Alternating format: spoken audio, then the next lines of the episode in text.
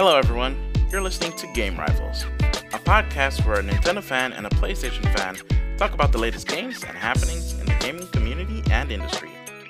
I'm one of your hosts, Maximilian X, and together with Sean Templar, we bring you this bi-weekly podcast about video games.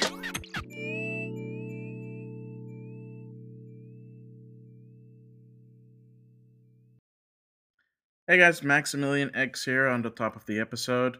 Um, with a special message from the team.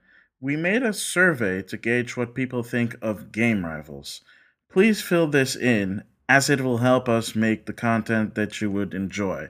The link for this is in the description for the episode, or you can find the link also on our Twitter, which is at game underscore rivals underscore.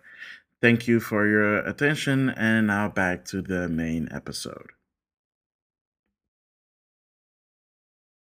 Alrighty, welcome back everybody to this first season two episode of Game Rivals. I hope you all Happy New Year. Happy New Year. I hope you all had great uh, holidays. Get to spend some time with your families and play all those nice games y'all got for Christmas. Um, mm-hmm. I'm here with my good friend and host Maximilian X. How were your holidays, Maximilian? Yeah, they were fine. I got to relax a bit, so that was good. Well, I'm happy you did, because it's going to be a really busy year for us. A lot of stuff to happen. Mm-hmm. Um, but I think normally we have like these these standard segments we're doing. But for this episode, we have something special cooked up, and I hope we keep ourselves to the time limits. But I'm afraid due to passion and other sort of things, we'll go over it. Uh, we're going to do it like a, a decade in review for um, some games or some platforms. Um, which one do you want to start off with? Let's start off with P C. Okay, that's the shortest list. Probably the easiest one. I think that's the shortest list. It's going to be easy to do it, but please bear with us. Um, yeah. We promise this is going to be a really fun episode because yeah. we're going to talk a lot of games. A lot yeah. of games. Basically, what we're going to do is we're going to talk about the games that were released in the last decade, which were memorable or have left an impact on us or for us. So we'll probably forget a lot of games or not mention a lot of games. And people will be like, oh, but that game and this game is super awesome.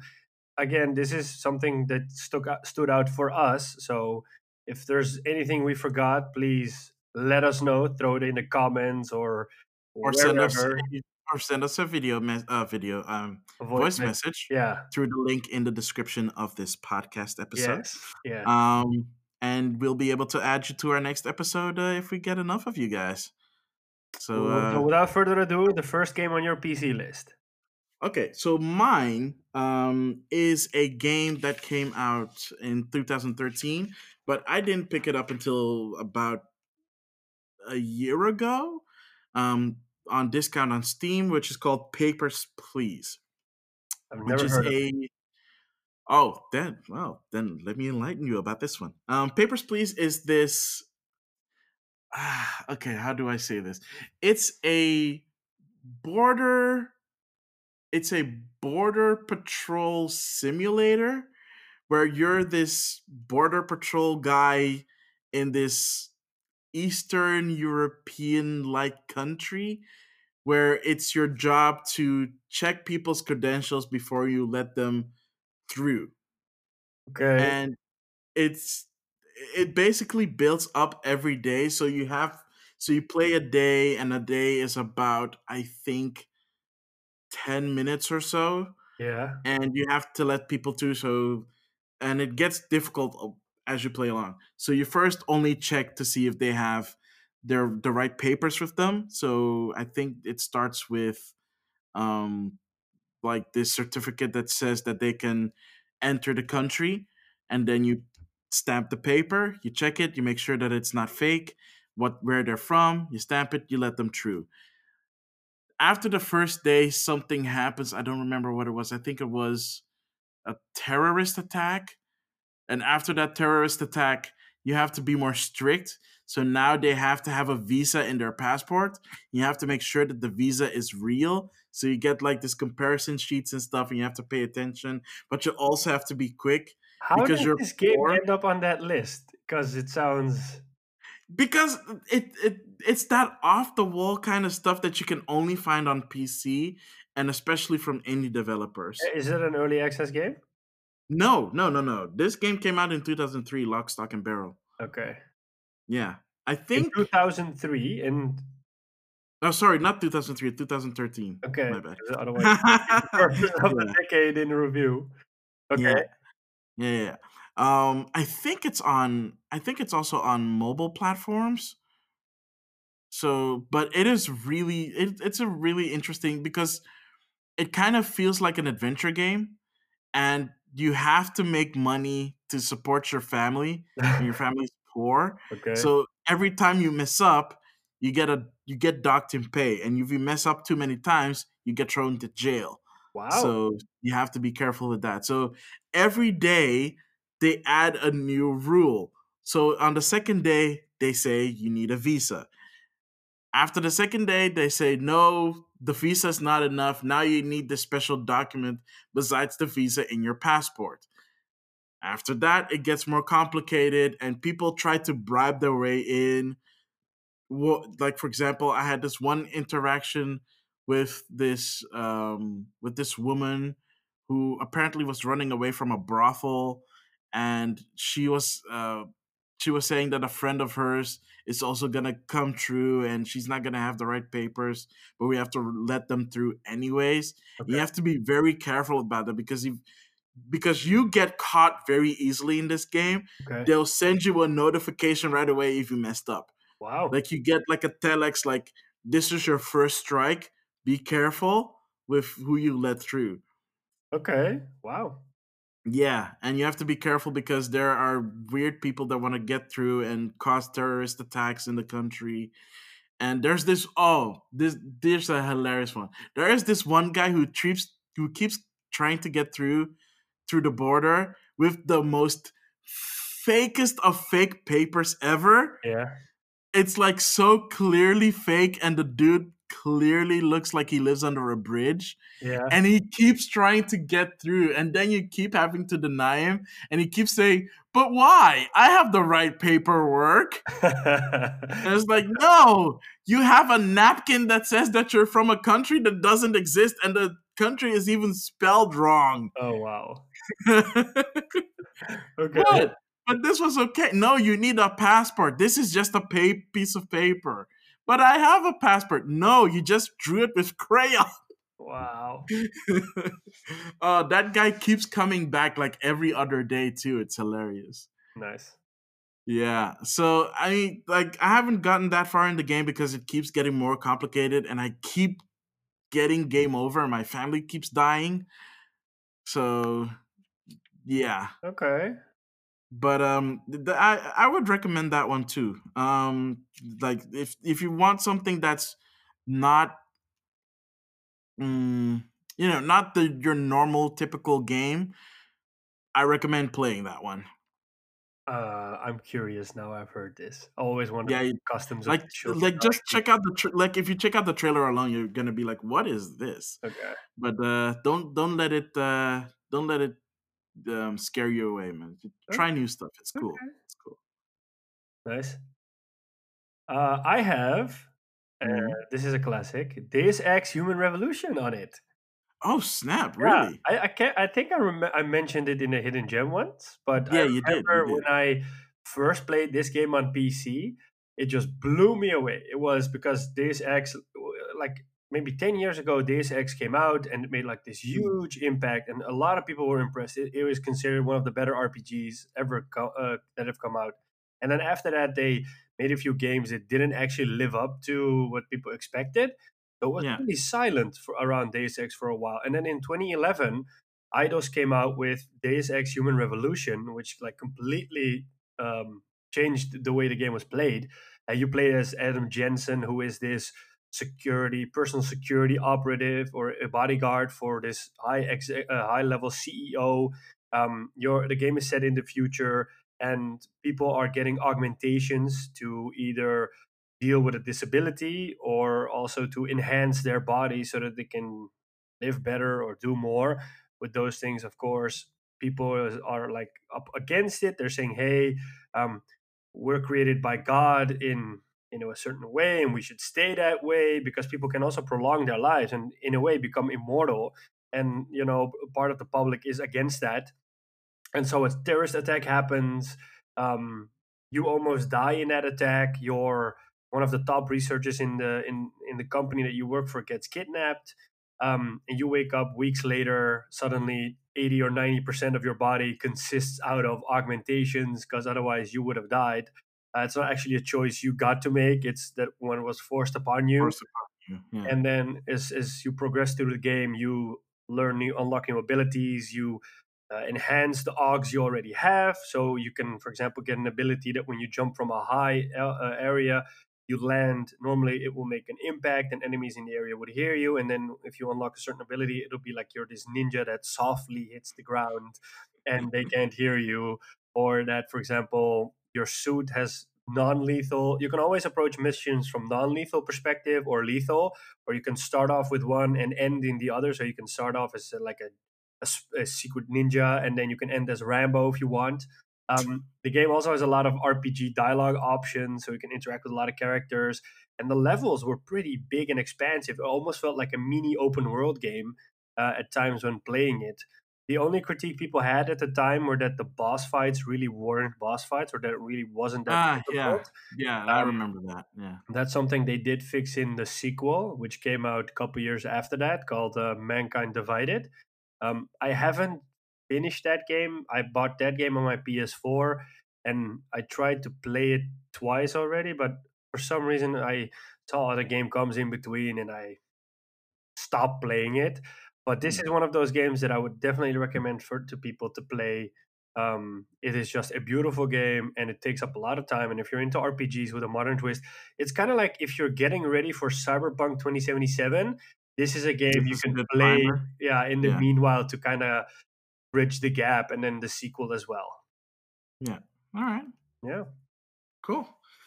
Well, my next game is F T L Faster Than Light. Um, this is one of those games that, again, is very unique in its uh, play. Um, if you, if you've ever wondered what it's like to be on a starship a la, um, what's it called again? Uh, Star Trek? Star Trek, yeah. Yeah, this is kind of like that, but top down, and you have to explore the galaxy with your uh, faster than light engine, and you have to maintain everything. So you you're in control of the whole ship. You're in control of the crew. You tell them what to do on the ship, um, where they need to go. Every cool crew member has their specialty. So, for example, if you want um, if you want someone to maintain the shields, they have to have that. They have to have that skill um, at a certain level so that they'll do the job right. Um, someone who mans the guns, someone who does security, um, someone to pilot the ship, um, someone who's in engineering, of course, to make sure that everything that, you know, if there's damage, that it gets fixed right away. Um, your ship can get boarded, which is really creepy when that happens, because if you, in the beginning, it's not that bad because you can see where the enemy is. But if they if they shoot down your um, your monitoring devices, that means every room on your ship that does not have a person in there blacks out, and you don't see who's in there, or you don't see what damage that area has until you send someone in there to to see what's going on. So sometimes what can happen is really creepy is that if the enemy shoots a hole in your ship, and you don't know it's there, and you're sending one of your crew members there, they might get sucked out into space, which is horrifying to see. I mean, they're just tiny blobs on the screen, yeah, because it's all top down, but it's so horrifying to see. Or when an enemy boards the ship and they start attacking, they just shoot their laser guns until you're en- uh, until they are dead or your crew member is dead. I've seen the list, the game pop up on a lot of lists for and it, games like of it's the very decade, so it's very intense, and it's basically a roguelike. So whenever your ship gets destroyed, you get a new ship and you start over somewhere else, and you go through the whole process again because you have to get to, um, I think you have to get to this point eventually, And basically, whenever you win, you get, you know, you get money, you get parts and stuff like that. And you can eventually upgrade your ship to a better one with a better, with with more space and better weapons. And you can hire more crew members to outfit your ship and make your ship better and get into dogfights and stuff like that. And the dogfights are not that are not that complex looking, but when you realize that you have to manage every little bit of your every little bit of your ship, it gets complicated and it gets stressful in a way that really gets the blood pumping and being like, oh, this is what it feels like to be a captain of a starship. Nice. And there's another game that's on this list that I'm going to get to um, later, but suffice to say that this this gets that managerial part of being in a Star Trek-like ship, uh, Star being a captain on a Star Trek-like ship more than that one does. But yeah, the, the, the, I totally recommend this. I think this got ported to other systems as well. Um, I think it's on the Vita, and I think it's on mobile. I saw it in the App Store. I think I'm, I'm pretty sure it's on iPad. It, yeah. I'm pretty sure it's on iPad. But um, and I think like if you're playing it on iPad or if you're playing it on P C, I recommend it that way because you have better control over it because of the touchscreen. Nice. Or you know the mouse use. Okay. Yeah. Um, I have The Witcher three on my list. Wild Hunt. I played that on P C. Uh, yeah, I uh, got it uh, together when I bought a new graphics card at the time. I bought a G T X nine seventy, I remember, and I got uh, the, the game for free with it. And I was like, I've never actually played a Witcher game, so um, let me try it. Uh, I was really amazed because I remember when The Witcher was uh, announced, The Witcher three, it was. Uh, I remember seeing a trailer at the Microsoft uh, Xbox conference at E three, and I'm like, okay, okay, this looks nice, but it looks a bit too good to be true. And then eventually, when I started playing the game, they really delivered on the promise. Um, the, for people that don't know, The Witcher is a game set in, in a fantasy setting. You are a, a Witcher, a kind of genetically engineered mutant person. You're basically a monster hunter. Um, and there's not a lot of you. There's a few, and you just travel the land and pick up bounties and kill mon- slay monsters. For the populace, it's a it's an open world R P G. It's, it's a really big, big, expansive world. Um, you can go all out. Um, that's kind of the, the the tricky part about this game. You can get distracted so much, uh, and the world is is open from the beginning, so you can go anywhere you want uh, from the beginning. So it's not like the game unlocks part by part. Uh, you have a horse, so you can tra- use that to travel around. Um, a horse called Roach. Yeah, a horse called Roach. Uh, and it's a true R P G, so you have like weapon upgrades, and you you can level your character up because, for example, you have um, you have enhanced abilities because you're a Witcher, so you also can use magic in, instead of just melee combat. You have a normal sword for human enemies and a silver sword for uh, monsters. Uh, you can change your armor. Like it's like it's it's a true R P G. A lot of people know the game, so it's it's not like I'm talking about some unknown game. Um, the funny thing is, is I was just mentioning it to you, is that the, the original game came out in twenty fifteen on modern day consoles and P Cs, and it took four years for them to bring it to the Switch. So it really made me laugh when I realized that. I was like, oh, wow, okay. Um, but hey, I'm happy the Switch audience can finally enjoy this game four years after it's been initially released. Well, to be fair, I'm still on the fence on whether I should get it on Switch or on P C because, you know, around this time of year, they always have those Steam sales. So yeah, I think yeah. I, I have considered buying it on the Switch because then I could take it with me on the go. Exactly. But it is one of those games that you want to be able, you want to play that game in the highest fidelity that you can because it's such a beautiful game. So that's true. If that's there true. is a way, for example, it's also available on P S three. So like instead of maybe pay, playing it on P C. Play it on PlayStation. Oh, sorry, PlayStation Four. I was about oh, to sorry. say, man. uh, I'm confused. My bad. Witcher Three, Switcher, P S three. Well, it's available on P S four, so um, play it there because that way at least you have kind of like the middle ground. Uh, yeah. Yeah. All right. Um, my next one. I- I'm gonna be straight up. Like my P C list is mostly like off the wall titles. Um, because my next one is Kerbal Space Program. It's probably if if not my favorite P C game of the decade, it's up there. I didn't play it, but it's a really nice game. It's well. Here's the thing. Kerbal Space Pro- Program is. I can't, in good faith, call it a game. But because of what it what we're talking about, let's say it is. It is a very fun space simulator, and a very accurate one at that, because it was made in conjunction with um, I think former NASA scientists. So they actually got the the the the the, the, the physics right, and the whole space travel and the whole rocket science part is really accurate. And it's so crazy because you start off, because the way that you can play the game, you just one way, two ways you can do it. You can play it in a story, stru- story-like structure, or sorry, not story, mission-like structure. So you get parts piecemeal, and they explain to you what the parts do and why these are different.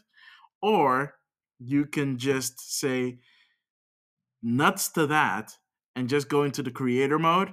All the parts are available to you right away. It's a bit overwhelming when you do that, because if you don't know what you're doing, you'll just be creating really bad rockets. I've seen a and, lot of videos on YouTube, and people make the, the craziest things. And if you follow the like, if you follow the the Kerbal Space Program community and you try to re- replicate those rockets, good luck, because it's not easy to replicate them, because if you do not understand what you're doing, just trying to mimic what someone else is doing is not the way to go, because you'll never understand why you are messing up. I would recommend starting with the mission, with the missions, doing it that way so that you understand how the parts work and why they work the way they do, and then throw yourself into making some really weird, obscure rockets based on video tutorials. But yeah, it's crazy. I mean, it's I've had I think the most fun on P C with this in the past decade, um outside of some other games, um and that's just because of how fun it is to just try and go into orbit. Like getting into orbit is like the biggest challenge, but when you do and you're able to get in orbit, get out of orbit, land safely, it is the most exhilarating thing that you might even imagine. And the best thing is that you can get to the moon. And that's the that's one of the most challenging things, because getting to orbit is peanuts compared to getting to the moon, because you have to figure it this way.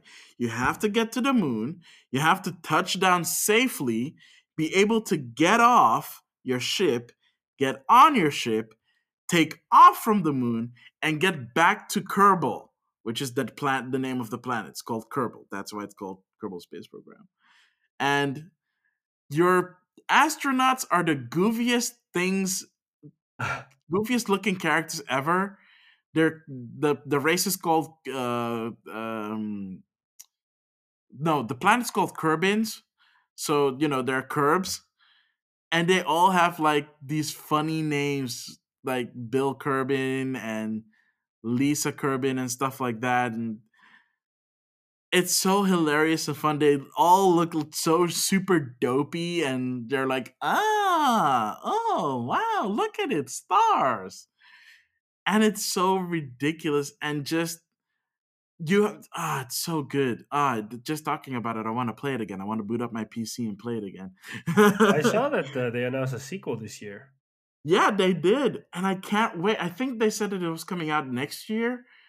Oh, I, I think it's going to be one of those early access uh, games again. I don't care. I bought it early access, and I that's one of the few early access games that I played that I do not regret one bit. I, because I got it relatively cheap when it was still cheap in early access, and then when the game finally came out, I was like, wow, that's what the actual cost is? Wow, dodged a bullet there. Still, for the thirty I think it was thirty bucks when it finally came out. It's still worth it. Like, it's still worth it. You do need a pretty decent rig to play it, So if you have a decent rig, you can do it that way. I know it's on PlayStation four. Don't don't don't hamper yourself with con- with with controls. Just get it on P C. You need the mouse accuracy for this one. Okay. Uh, I have a game. I think you have it on your list as well. It's a game made by BioWare in the days that they were still an amazing developer. The game is called... Uh, Shots fired. Yeah. uh, maybe it's uh, their parent company that's uh, pressuring them into things. It's a game mm. called Mass Effect two. Uh, Ooh, yes, yes. I played yes. that on P C and I loved it. Um, I finished the first one. I finished the second one. I never finished the third one. Um, mm. Mass Effect two picks up where one left off. You're uh, a space explorer, to put it that way, called, uh, I believe, John Shepard? Your last well, name is at least Shepard. Last name is Shepard. Yeah. First name you can make it what you what Yeah, you and... Um, So basically, the, the galaxy has been unearthed. We've discovered technology in ways so we can colonize the rest of the galaxy, or we can at least explore the rest of the galaxy. Um, we've come into contact with different races. Um, there, we're even part of this kind of United Nations for outer space. Called um, the Citadel. Called the Citadel. Um, and so... stuff happens in the game and you're out there exploring what happens at the beginning of the game. Can't remember probably, but I believe in the beginning of the game you die and then somebody kind of brings you back. Yeah, so the thing with Mass Effect two is basically after Mass Effect one, after you... Spoilers for Mass Effect one. Um, basically after you find out that there's this um, race of beings as ancient as time itself, Um, is coming out to the, to wipe out all life. Um, it's basically up to you to um, get a big enough force to fight them. But before that happens, you get killed um, by someone, and then you get cloned with your memories. Yeah, that's kind of... Which is super weird because basically your character is dead from the first game, but they revive them in quotes, and well, that that person is not physically the same person because it's a clone. They still have all the memories, and you still interact with people as if you've known them for years, but you're still a clone. And there are people there that said in the early game. Are like, are you sure you know who I am and stuff like that? And if you haven't been paying attention in the first game, you might be like, who are you again? It's like, oh yeah, you're that guy. Yeah. So yeah, so that's how the game starts, and basically it's um you're working for this guy who's called oh my the god, elusive man.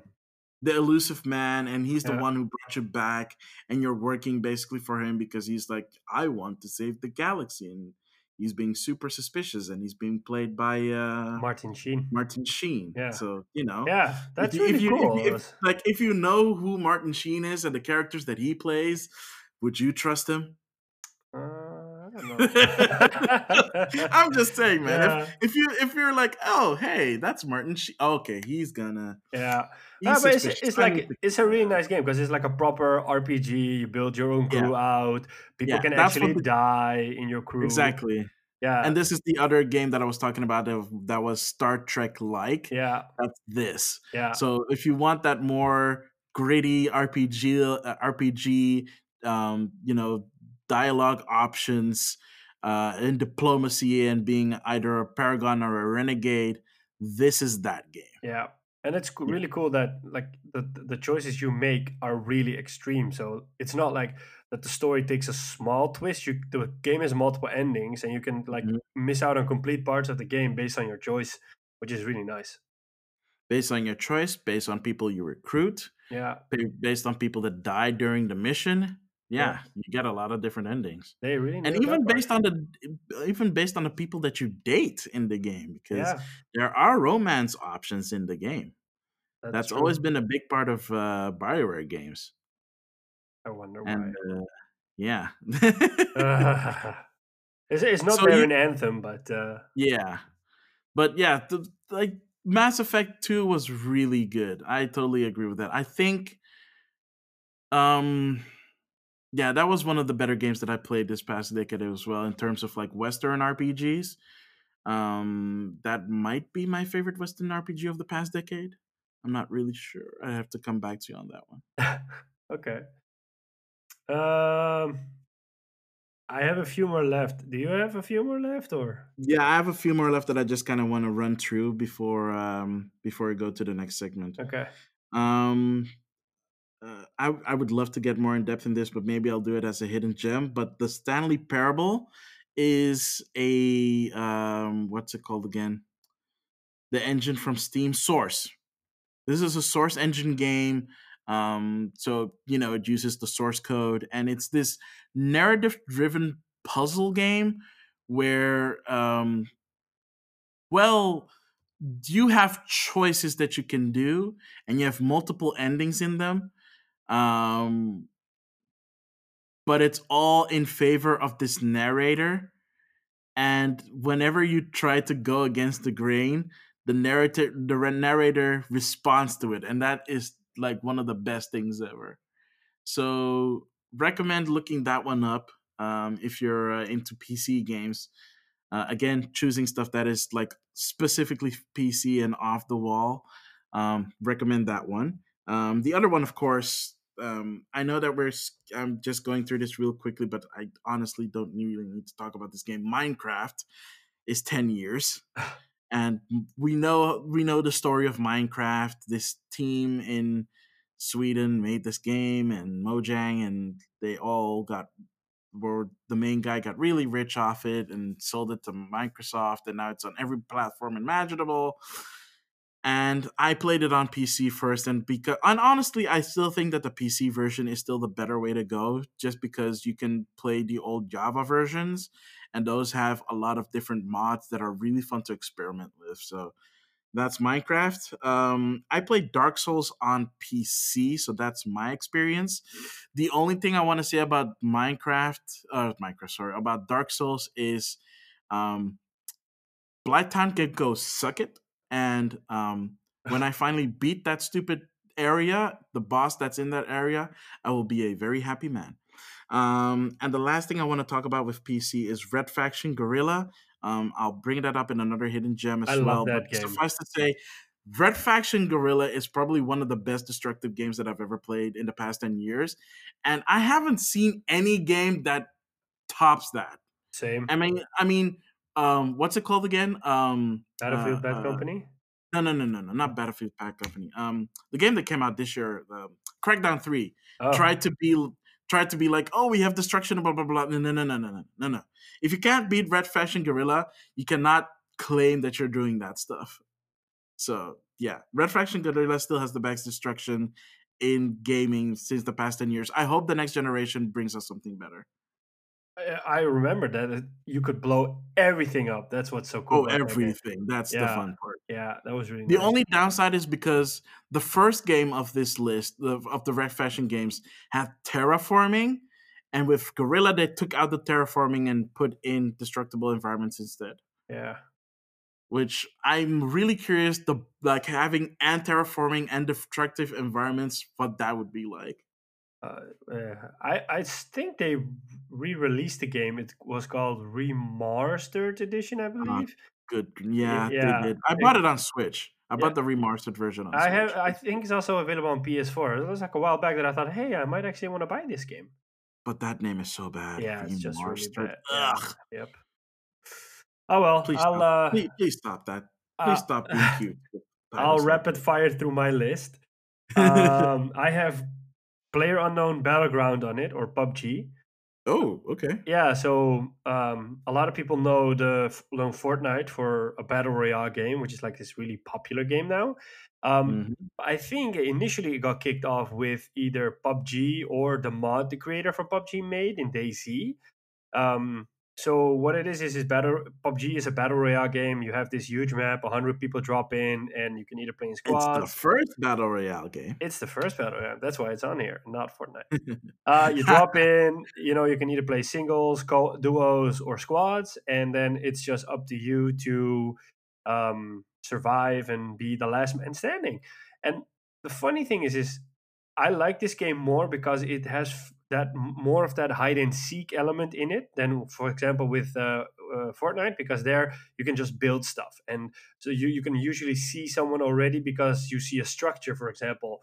Whereas in P U B G, it's if you're playing all by yourself, it's completely silent. You don't know what's going to happen. You're constantly on alert. And then all of a sudden, you get shot from somewhere, or you're in a house and you hear footsteps, but you can't see that person. And you're constantly mm-hmm. anticipating a door to swing open and, and, and, and someone to jump in front of you. It's so tense. And I've had many moments in which I was playing the game and that I that somebody just started shooting at me, or that was just surprised by that I started to scare, and I get these jump scares because you don't expect somebody to just suddenly pop up out of somewhere. I can remember a while back I was playing it with a couple of friends of mine. It was the first time I was playing with them, and then we were like in the last, we were with another squad, we were the last two squads, and the map was really small, and then we had survived to the last part, and all of a sudden we we get attacked by this squad. One guy of my team dies, and then the other one shouting in my ear, over there, over there. I'm like, where, where? You know, and then he gets shot. I'm like, oh, no. And I'm like, oh, shit. And I'm standing there with my gun, like, oh, no. It's one guy left from the other side. It's me. It's a one-on-one. I can't see him. They're shouting in my ear. I'm trying to see the guy, and I see this helmet pop up out of behind the hill, and I just start shooting, and I get the guy, and it's winner-winner chicken dinner. And, like, I'm so – I was – surprised at that moment. So they're like screaming in my ear, like, oh, you did it. I'm like, yeah, I did it. And I completely didn't expect it. And that's what that that what, what makes this game so fun. And it's scary at the same time. So that's why it's on my list. Um, mm. Another game I have on my list is uh, two Total War games, Shogun two and Rome two. I've spoken of plenty about these games. A lot of people know it. I'm a fan of these games. Um, If we don't have a lot of strategy games these days, and the beauty mm. about Total War is it's a combination between civilization, so the management part of uh, of an empire or building an empire, and there's also some real combat in it. You can have these big battles with thousands of units on the screen, which makes it really, really nice. Um, I played a lot of Total War Three Kingdoms this year. Um, I haven't played it the last few months, but I'm intending to pick it up again because there's some expansions coming up. Um, I, for example, I'm a huge fan of the, the era set in Japan and in Rome. So that's why these games are on there, because you have like the samurai and the Roman Empire, which are these, of course, known moments in history. Um, and there's enough differences between the games to make every game stand out and be like this unique experience. Um, so if people are looking for this kind of game, then this is definitely like a recommend. It's also funny that the initial Rome Total War, so the first one, came out on the on tablets a while back and on smartphones. Um, mm-hmm. And it's a perfect fit for touchscreen. I never expected it, but it really, really plays nice. Um, I finished the whole campaign on my uh, on my iPad, and uh, often I would just say, like, I'm on the couch and like, okay, let me just play one hour of this, and then uh, I'll uh, go to bed. And then I would look on my watch and it would be three or four hours later, like, oh crap, I've just played for hours, you know? It's it's that's how, how much fun it is. Um, And the last game I have here is Tomb Raider. Um, oh. Yeah, I've I've never been a huge Tomb Raider fan. So, if, like, I skipped out on the whole franchise on P S one and P S two because it just wasn't my game. But then a couple of years ago, they kind of rebooted Tom- Tomb Raider. Uh, I played that one on the P C, and I loved it. It felt more like an Uncharted kind of game. But, and that's, mm. that's, some, that's something the game needed, in my opinion. Um, you were stranded on this island as Lara Croft, and you just had to find a way off the island. And the, the more you got to know of the island and the deeper you got to get into the island, you figured out that it was this this Japanese island with some some empress that was being worshipped by the people, and there was something strange or paranormal going on on the island. Um, it was cool that there was this nice balance of puzzle solving and combat and stealth action, and you could pick your own playstyle if you wanted to play either as a, a run and gun kind of person, or more like a climb up somewhere and shoot them with your bow and arrow, which was really nice. Um, yeah. The game did get two sequels, Shadow of the Tomb Raider and Rise of the Tomb Raider, or the other way around. Um, I played the second one. I have the third one, but I haven't finished that one yet. Um, I like them all three, but it's more like the first one that really stood out for me because it made like this big impact because I didn't expect it. I had yeah. zero expectations going into it. Whereas the second and the third one were more like the same as the first, but adding on top of that. Yeah. Well, the second one actually had tombs in them. Yeah. So, you know, gotta have tombs if you're a tomb raider. True, true. Uh, yeah, so, and I don't know what they're going to do next, but... Uh, you know, it's a really nice game, and I would definitely recommend it to people. They also brought it over to uh, P S four and Xbox One, so uh, you can play it on your preferred platform. Yeah. All right. Cool. Um, anything else you want to add? That's it. All right. So that was our P C segment. Stick around, and we'll be right back with the next segment.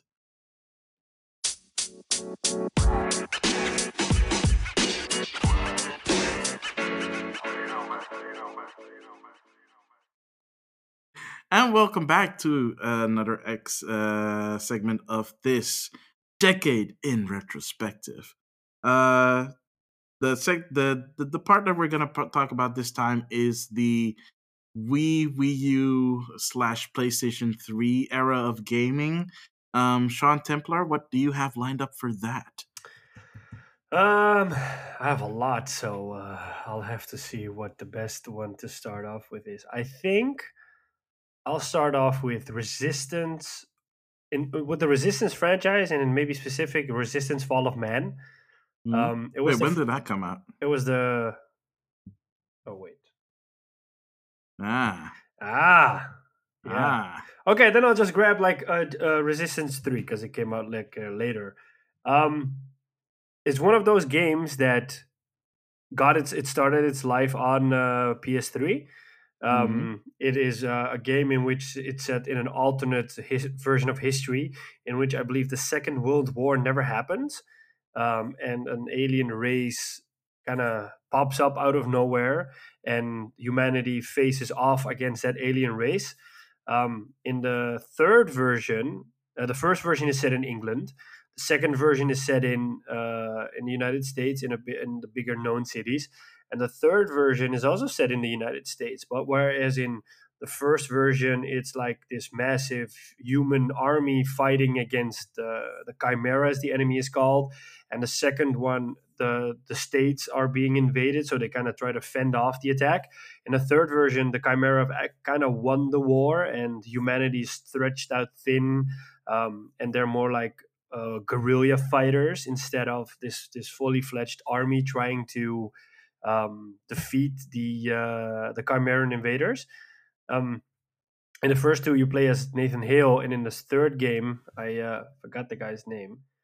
Um, you play as a different character. You um, finish off Nathan Hale in the second game, and then this character takes over. Uh, just quickly look up the guy's name again.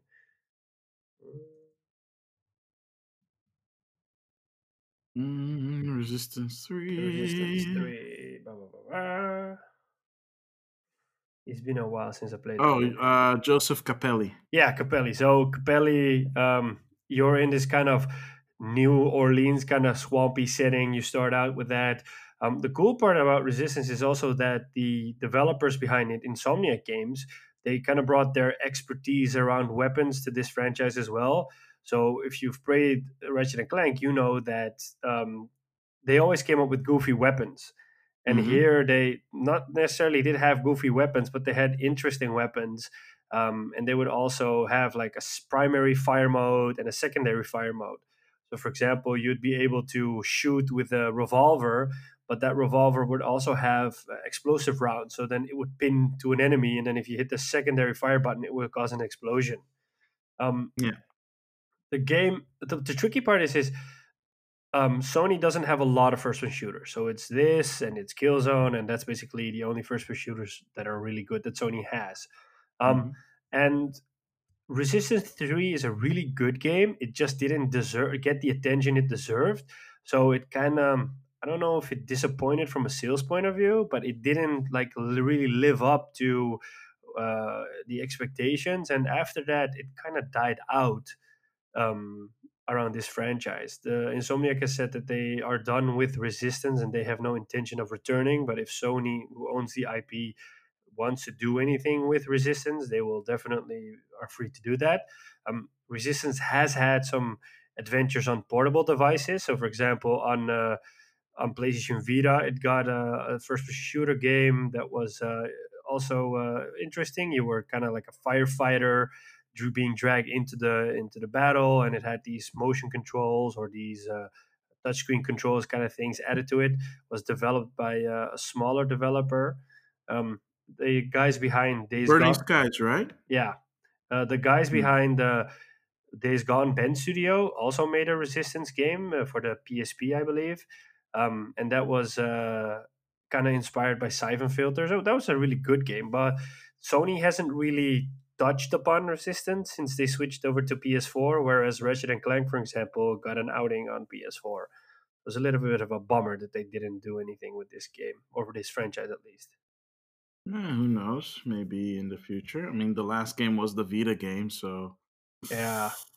Yeah. I do remember from like the second one, it was like really, really expansive. It had this single player campaign, which was really nice. It had a huge co-op campaign, and it had multiplayer. Mm. So, yeah. Mm-hmm. But that's my first P S three game. Yeah. Well, I'll uh, go to my only P S three game. Uh, the rest is uh, Wii and Wii U. And that's Journey. And the reason why I put Journey on my list, um, actually it's on, it was on top of my list. Um, it's not a long game. It's I never very played it. Brief. Okay.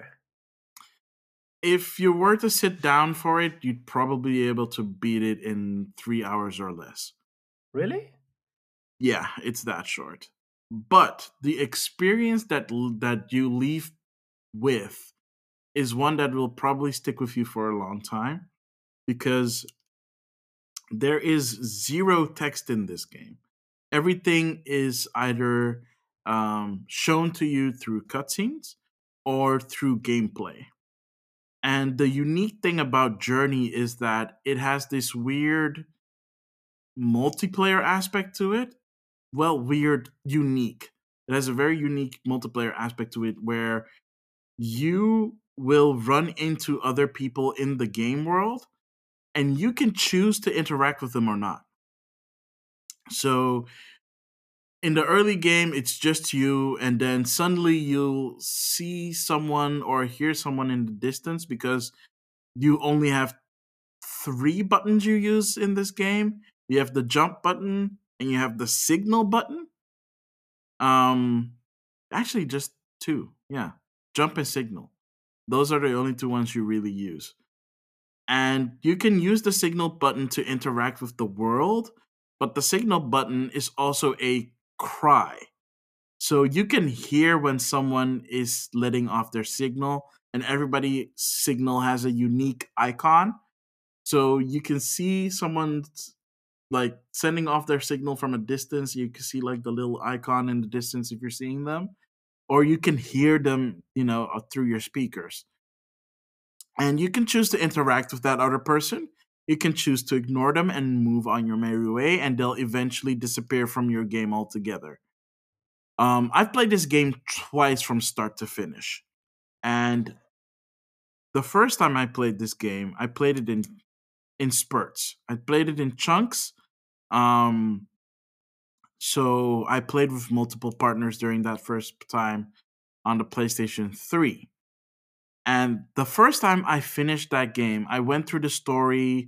Um, I'm not going to spoil it. I feel like the story of whatever story there is to experience in Journey is one that one should experience themselves. But I will say this. At the end of that game, I I was really misty eyed. I I even shed a tear at the end of the at, at the end of the journey, because not because the journey was over, but what you have gone through as a player and how you you see through these backflashes, um, what has become of this character's race, and you finally making it there, is just it is very beautiful. And to anyone who wants to experience something deep and ethereal, you'll you'll you'll get you'll get your money's worth from uh, Journey. Wow, I have it on. Uh, I think it was on PlayStation Plus once. So yeah, I it was on it, PlayStation Plus a couple of months ago, but I never actually played it. I would recommend it. Yeah, and I would say let's play together, but like I said, it just randomly parachutes together with someone else. Okay. So unless you're able to figure out how to pair yourself with another player that you know, it's pretty much impossible. Okay. I'll have to try it out sometime. Yeah. What else do you got for us? Um, it's really hard because there are like a, re- a lot of good P S three games out there. So I have to like really be picky on which one I'm going to name. Um, I think I'll go with one that that really wowed me, that kind of defined...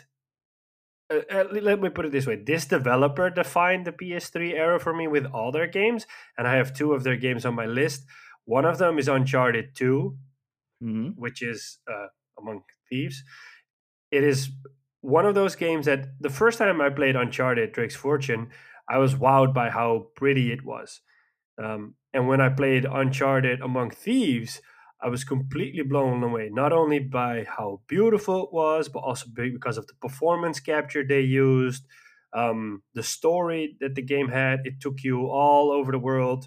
Um, you play, you still play as the character Nathan Drake, or this treasure hunter or fortune hunter, um, and the game takes you all over the world. You're after um, the secret city of the lost city of Shambhala, um, trying to find something there because you always think it's either gold or money or something you can get from there. And as you play, you kind of get to know the characters from previous games again. There's also new characters in this game. One of them is Chloe Fraser, for example.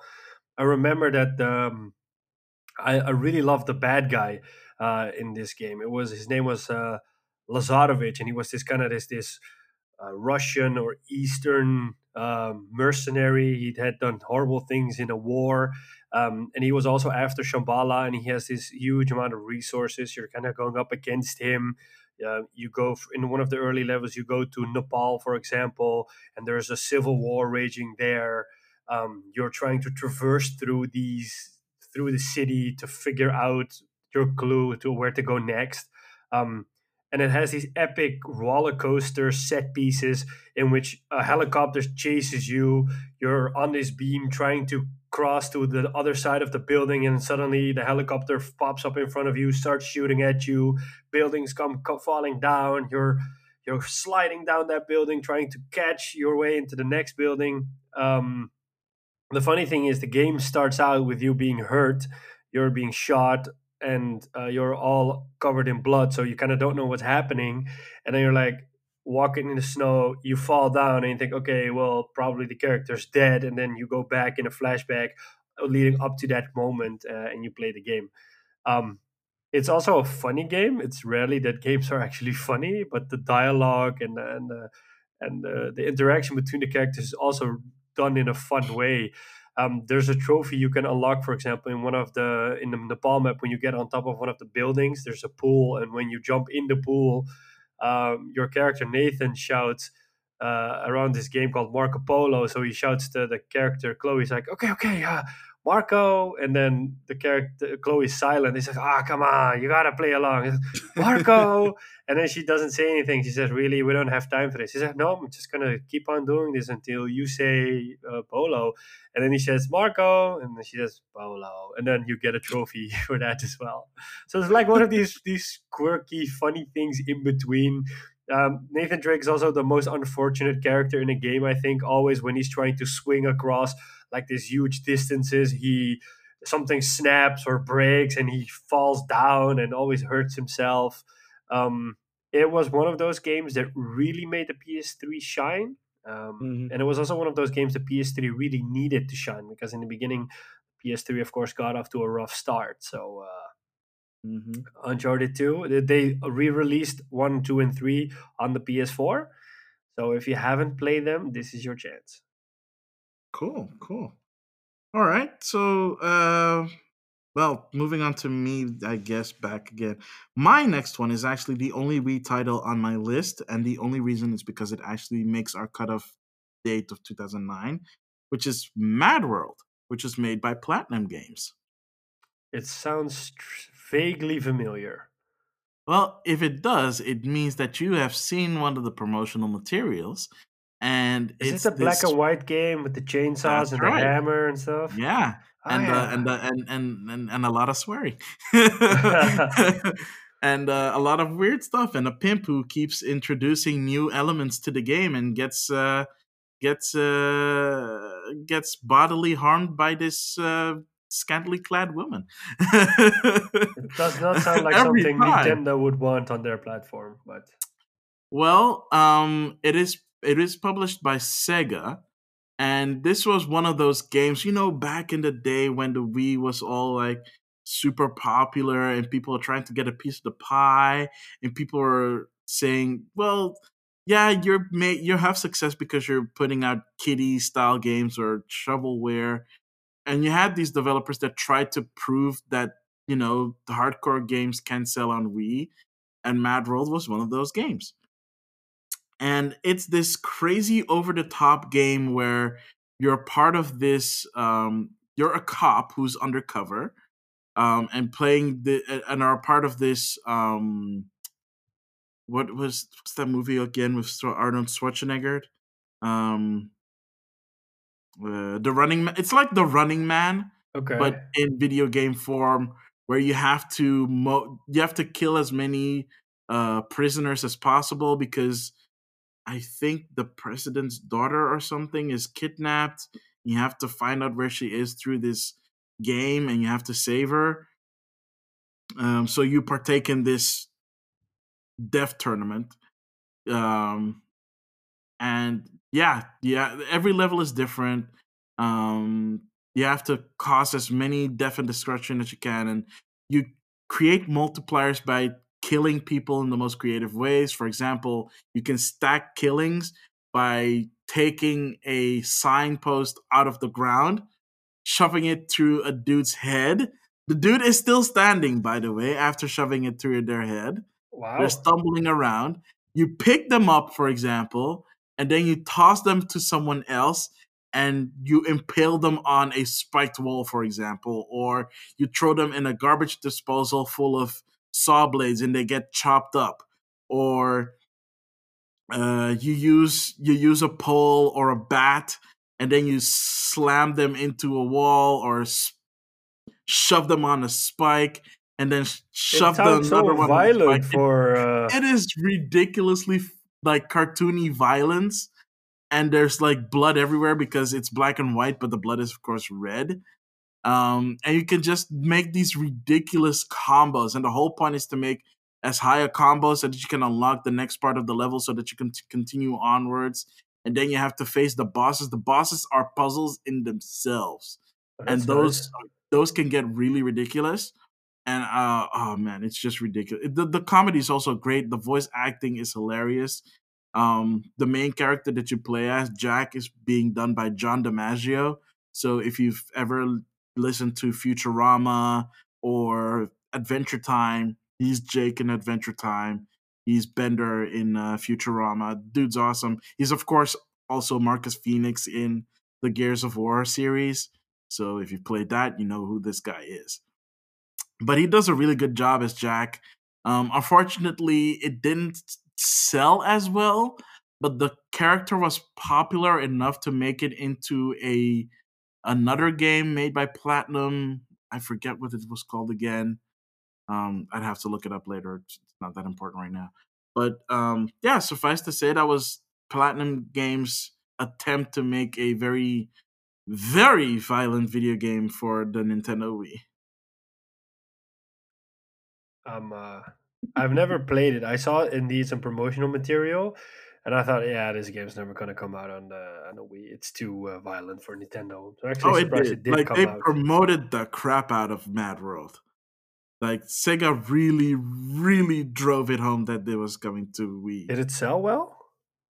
I think it sold okay. It didn't break the bank or anything. Uh, let me just check real quick. No, not the film, not the song, the game. Uh, let's see. I mean, it has a decent Metacritic. It has an eighty-one on Metacritic. Um, I can't see sales numbers from here. It's unfortunate. Uh, V G. All right. But suffice to say, like, if if you're if you're looking for if you're looking for uh, something unique to play, I think I think you can find it on eBay for a decent price, so you don't have to break the bank on that as well. So if you want something different, and if you felt that the Wii could use some more um, uh, crazy stuff, then yeah, yeah. yeah. Go, go, yeah, go with that. uh, um, Vici Charts has a total. Yeah, it didn't it didn't even breach a million. Oh, that's a um, bummer.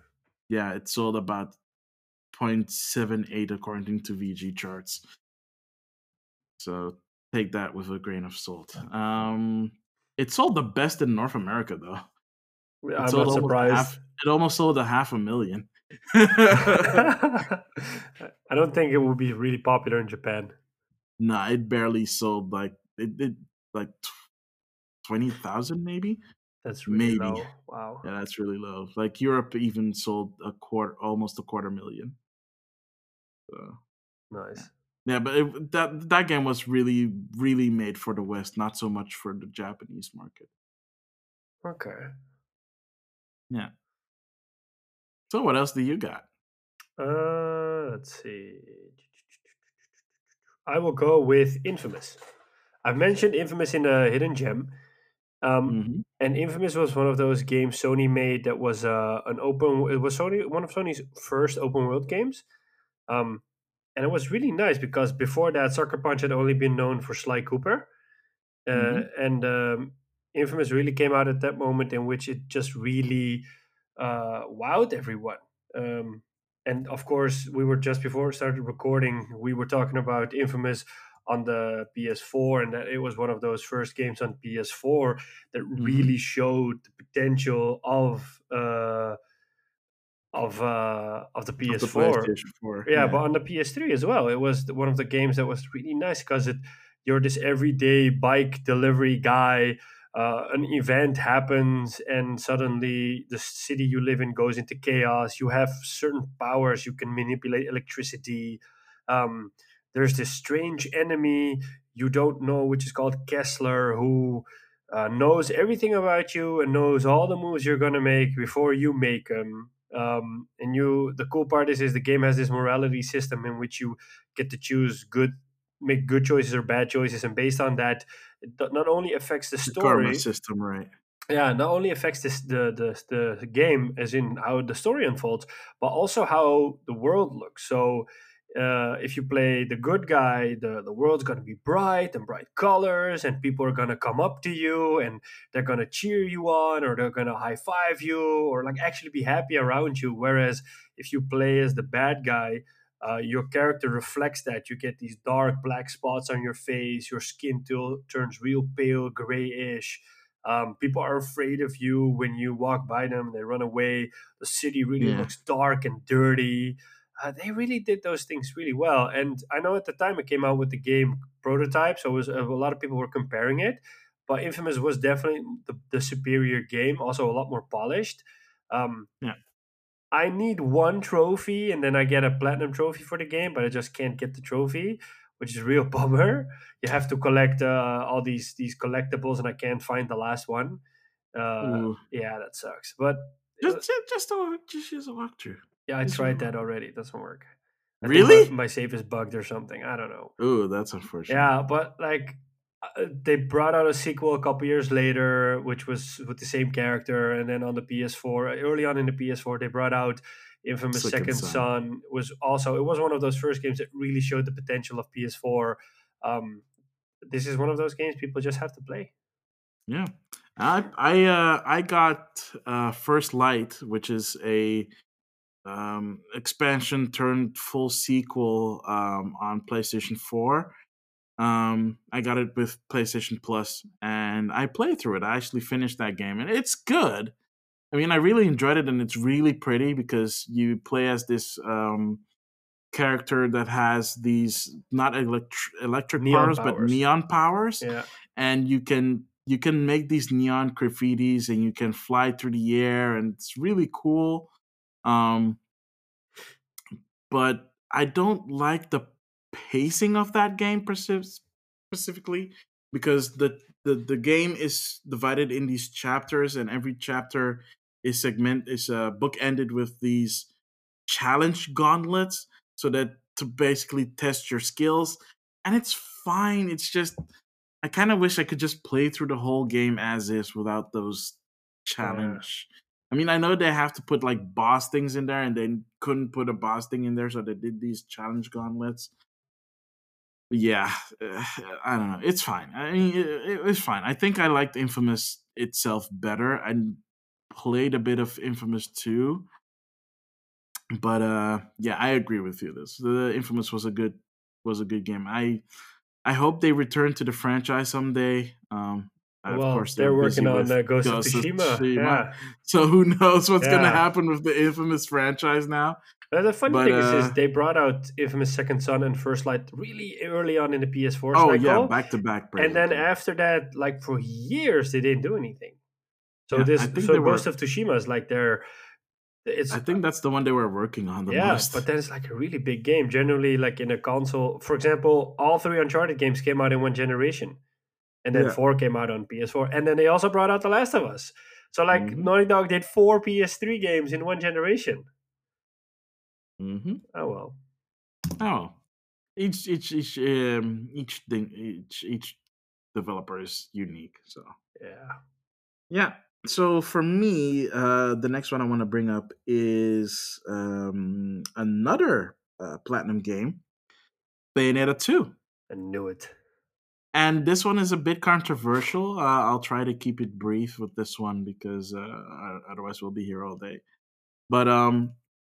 Bayonetta two um, is a Nintendo exclusive, and I have to say that because it's also on Switch, and it will remain a Nintendo exclusive until Nintendo decides to publish it on other platforms, which you and I both know will never happen. But unless they get bought or something. Yeah, yeah, never gonna happen.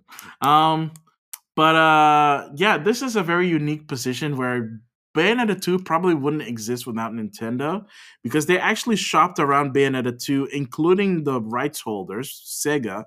And Sega was like, yeah, yeah, we... I mean, we love the franchise, but we're not really seeing the sales. If you can find someone else to publish it and pay up for the publishing costs, that's fine with us. So they shipped it around, and nobody else wanted to, to get in on it except for Nintendo. And, well, that's how we got Bayonetta two as, an, as a Wii U exclusive. And I got it in a bundle with Bayonetta one. It was this really pretty collector's edition. It looks like a tome and everything, and it has an art book in it, and one and two on disc. And it is really good. Like, I've played both Bayonetta one and Bayonetta two, and I feel that Bayonetta two is truly the superior game. It's prettier. It is fast. It it's fast paced. Like it it like runs really well on the Wii U, um, and the combat is as is as insane as ever. You're again playing as Bayonetta, um, this time looking less like uh, Sarah Palin. Uh, but still very, very, very pretty. Um, okay. With a shorter, with sporting a shorter hair and just doing her thing. And it starts off, I think it's Christmas. Yeah, it starts off at Christmas, and she's doing her Christmas shopping, and then she gets attacked by um, this organization uh, from the f- that was introduced in the first game, and they're trying to. Uh, they're trying to get to her, so they kidnap her friend Soul, um, who's also a witch like her, and she has to save him or save her. Sorry, um, and yeah, it's it's a, it's an act it's an action game like Platinum does, and it's over-the-top action with cool combos and cool finishers. Like, one of them is literally shoving um, what they call an angel, in quotes, um, into a Iron Maiden. Um, another thing that you can do as a finisher is um, whip them into submission, which is really weird. That sounds strange. Yeah, and um, being an Umbra Witch, they use hair magic, so um, some of the finishers uses her hair as a finisher, where she um, it turns into this monster that eats that eats her enemies. It's all weird. She can this she can turn her like limbs really into hair. Game, uh... it, it sounds really weird, but if you play it, it's like really cool and it's really pretty. Like, it runs at sixty frames per second. It's a very tight action game. Okay. Yeah, so if you're looking into it for getting a really tight action game in there, pick it up on on on on, on Switch, because I think that's the easiest way to get it right now. Um, I'm not sure if you could find the Wii U version if you looked for it or cared for it, but yeah, that's that. So that's um, that's a good one to look out for. Okay. Um. Oh my god. I think I'll do a few honorable mentions and I'll name the last one because otherwise the list is too long. Yeah. I loved Assassin's Creed two. Mm-hmm. I loved Killzone two. Mm-hmm. Even though it didn't live up to the video that initially people thought it was how it was gonna look. Ugh. Modern Warfare two. It was the last Call of Duty game I played. After that, I didn't touch anyone until anyone of those until, games until the reboot Modern, Modern Warfare. Warfare. That took that company too. Destructibility was out of this world. You could blow up everything, which really made it fun.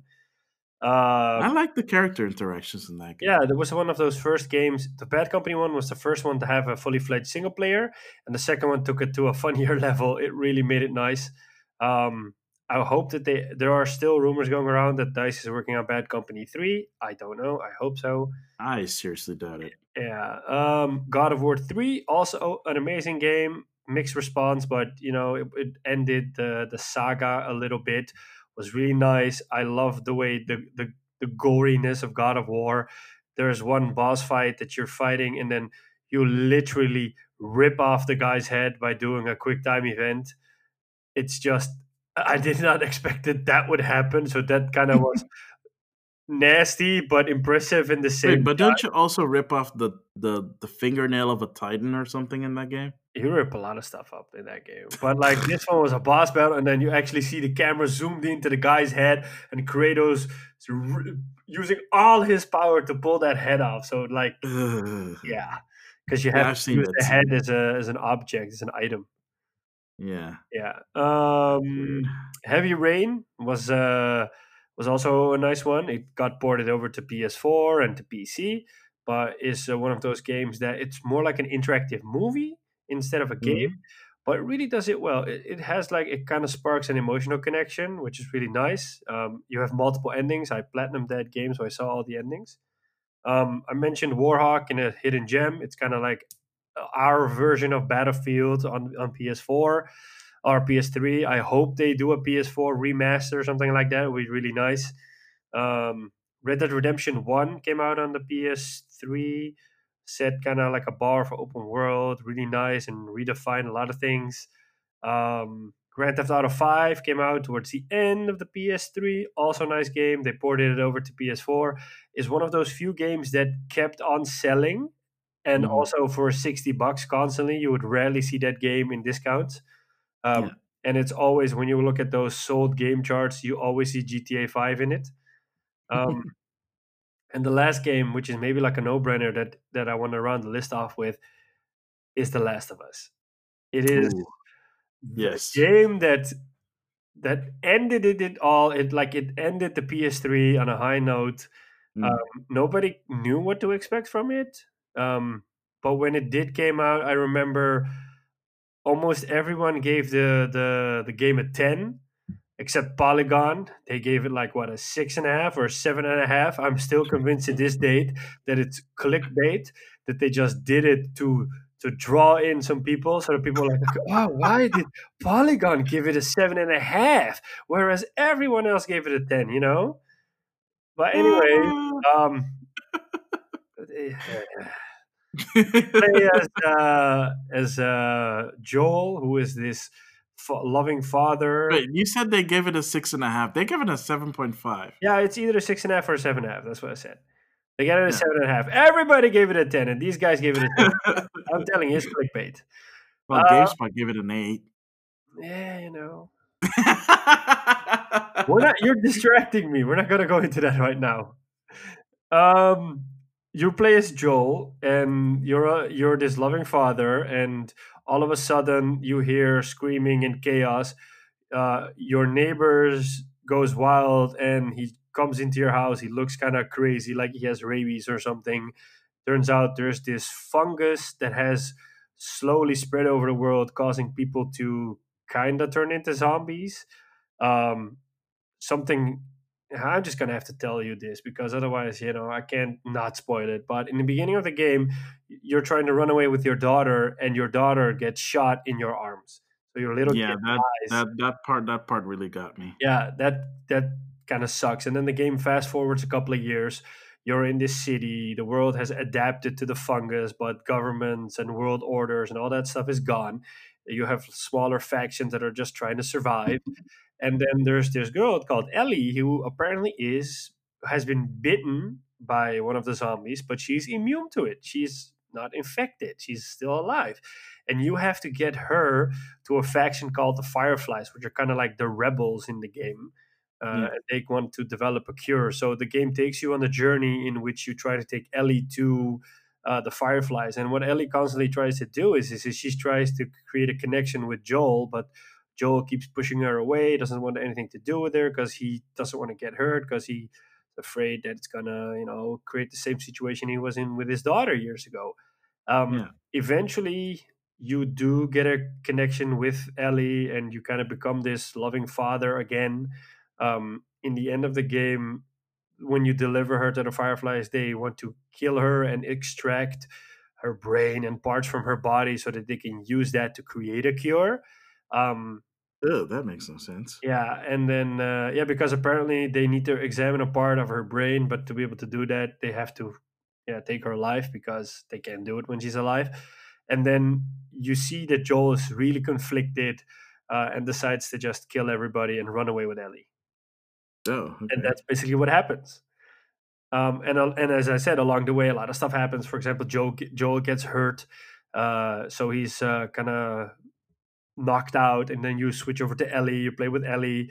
Um, I remember that Nolan North plays one of the bad guys, so you're playing as Ellie. So you're this small girl, and you're not as strong as as Joel, so you have to take on a completely different approach. Um, the enemies in the game are just amazing. You have the basic zombies that just run up to you and try to kill you.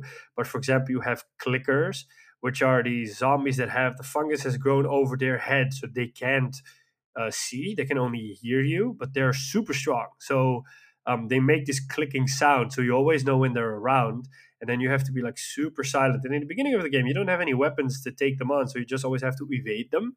Uh, but you have to be really careful that you don't bump into things or create extra sounds that triggers them, because otherwise they're just coming at you. And if they get you, they literally pull you apart and kill you. Uh, and you also get to see that if you uh, if you're gonna die. And then it, later in the game, you you it kind of has upgrade mechanics and leveling mechanics, so you can create the shiv, and that way you can sneak up to them and you can kill them in one go. There's this one enemy, I believe it's called a bloater or something like that, which is this huge big enemy that has these these fungus gases around him. And he throws these bombs at you, and then it's really hard, difficult enemy to kill. Um, it has a, a lot of variety in there. There's also some puzzle solving in there, so it's not constantly combat. It's a nice mix again. You also notice that some of the elements transitioned over to Uncharted four, for example. Mm-hmm. Um, it is, I think, one of the best, if not the best game on P S three. They released a remastered version for P S four with higher graphics and a higher frame rate. Um, it was a free game last month in P S Plus. So if you have it in your list, play the game. It is one of the best games out there. Um, and hopefully in May next year, we will finally get the sequel, The Last of Us Part two, which is looking out to be the same kind of finishing game for the P S four era, leave it on a high note, and then hopefully we'll get the P S five with The Last of Us Part three, I hope. Yeah. Yeah, cool. Um, I'm just going to rattle through my the rest of my list real quickly here. It's just like two games. Um, the other one on my list here is Mario uh, Super Mario three D World, which is a pseudo-sequel to Super Mario Land, which came out on the three D S. Um, it's really cool. Um, it's also the first time you play a, a three D Mario game in co-op. You can play with up to three other friends, so maximum of four people. Um, I say if you have a Wii U, try it out. It's probably the best Mario game on the Wii U. Um, plus, it has one of my favorite levels, which is based off Mario Kart. Um, it has the music and everything. Um, and the last one is the Wonderful one oh one, which, seriously, like, Wii U was way too generous for Platinum Games early on. Um, but another Platinum Games game. This one is full-on published by Nintendo. No Sega doing whatever. And it is a very unique game. I think I talked about it in a Hidden Gem, if I'm not mistaken. So, um... I think it was like a couple of months ago. Let's go back and listen to that one. But basically, it's it, you you you command a group of of superheroes that recruit regular people into being superheroes. That's why you're called the Wonderful one hundred. Um, and you have to save the world a la Power Rangers style. And the cool thing about this game is that Power you can Rangers. take up different formations. So you can take the formation of, for example, a gun, and you can shoot people as bullets. You can take the formation of a whip and whip your enemies. You can take the formation of a ball, um, the formation of a weight, the formation of a hand. So you can punch big enemies and move stuff around. It's a very fun game. Um, again, if you own a Wii U, you owe it to yourself to have uh, Wonderful one oh one on your list. Um, and it is one of the more unique action, strategy, um, tactics game. I don't even know what you would classify this as. It's just a fun romp. And the p- whole presentation feels like you're watching an episode of Power Rangers too. So it's over the top. It has a theme song. It, yeah, just... check it out. It's it's fun. It's fun. So that comes to the end of this segment. So stick around and we'll be getting you to the next segment.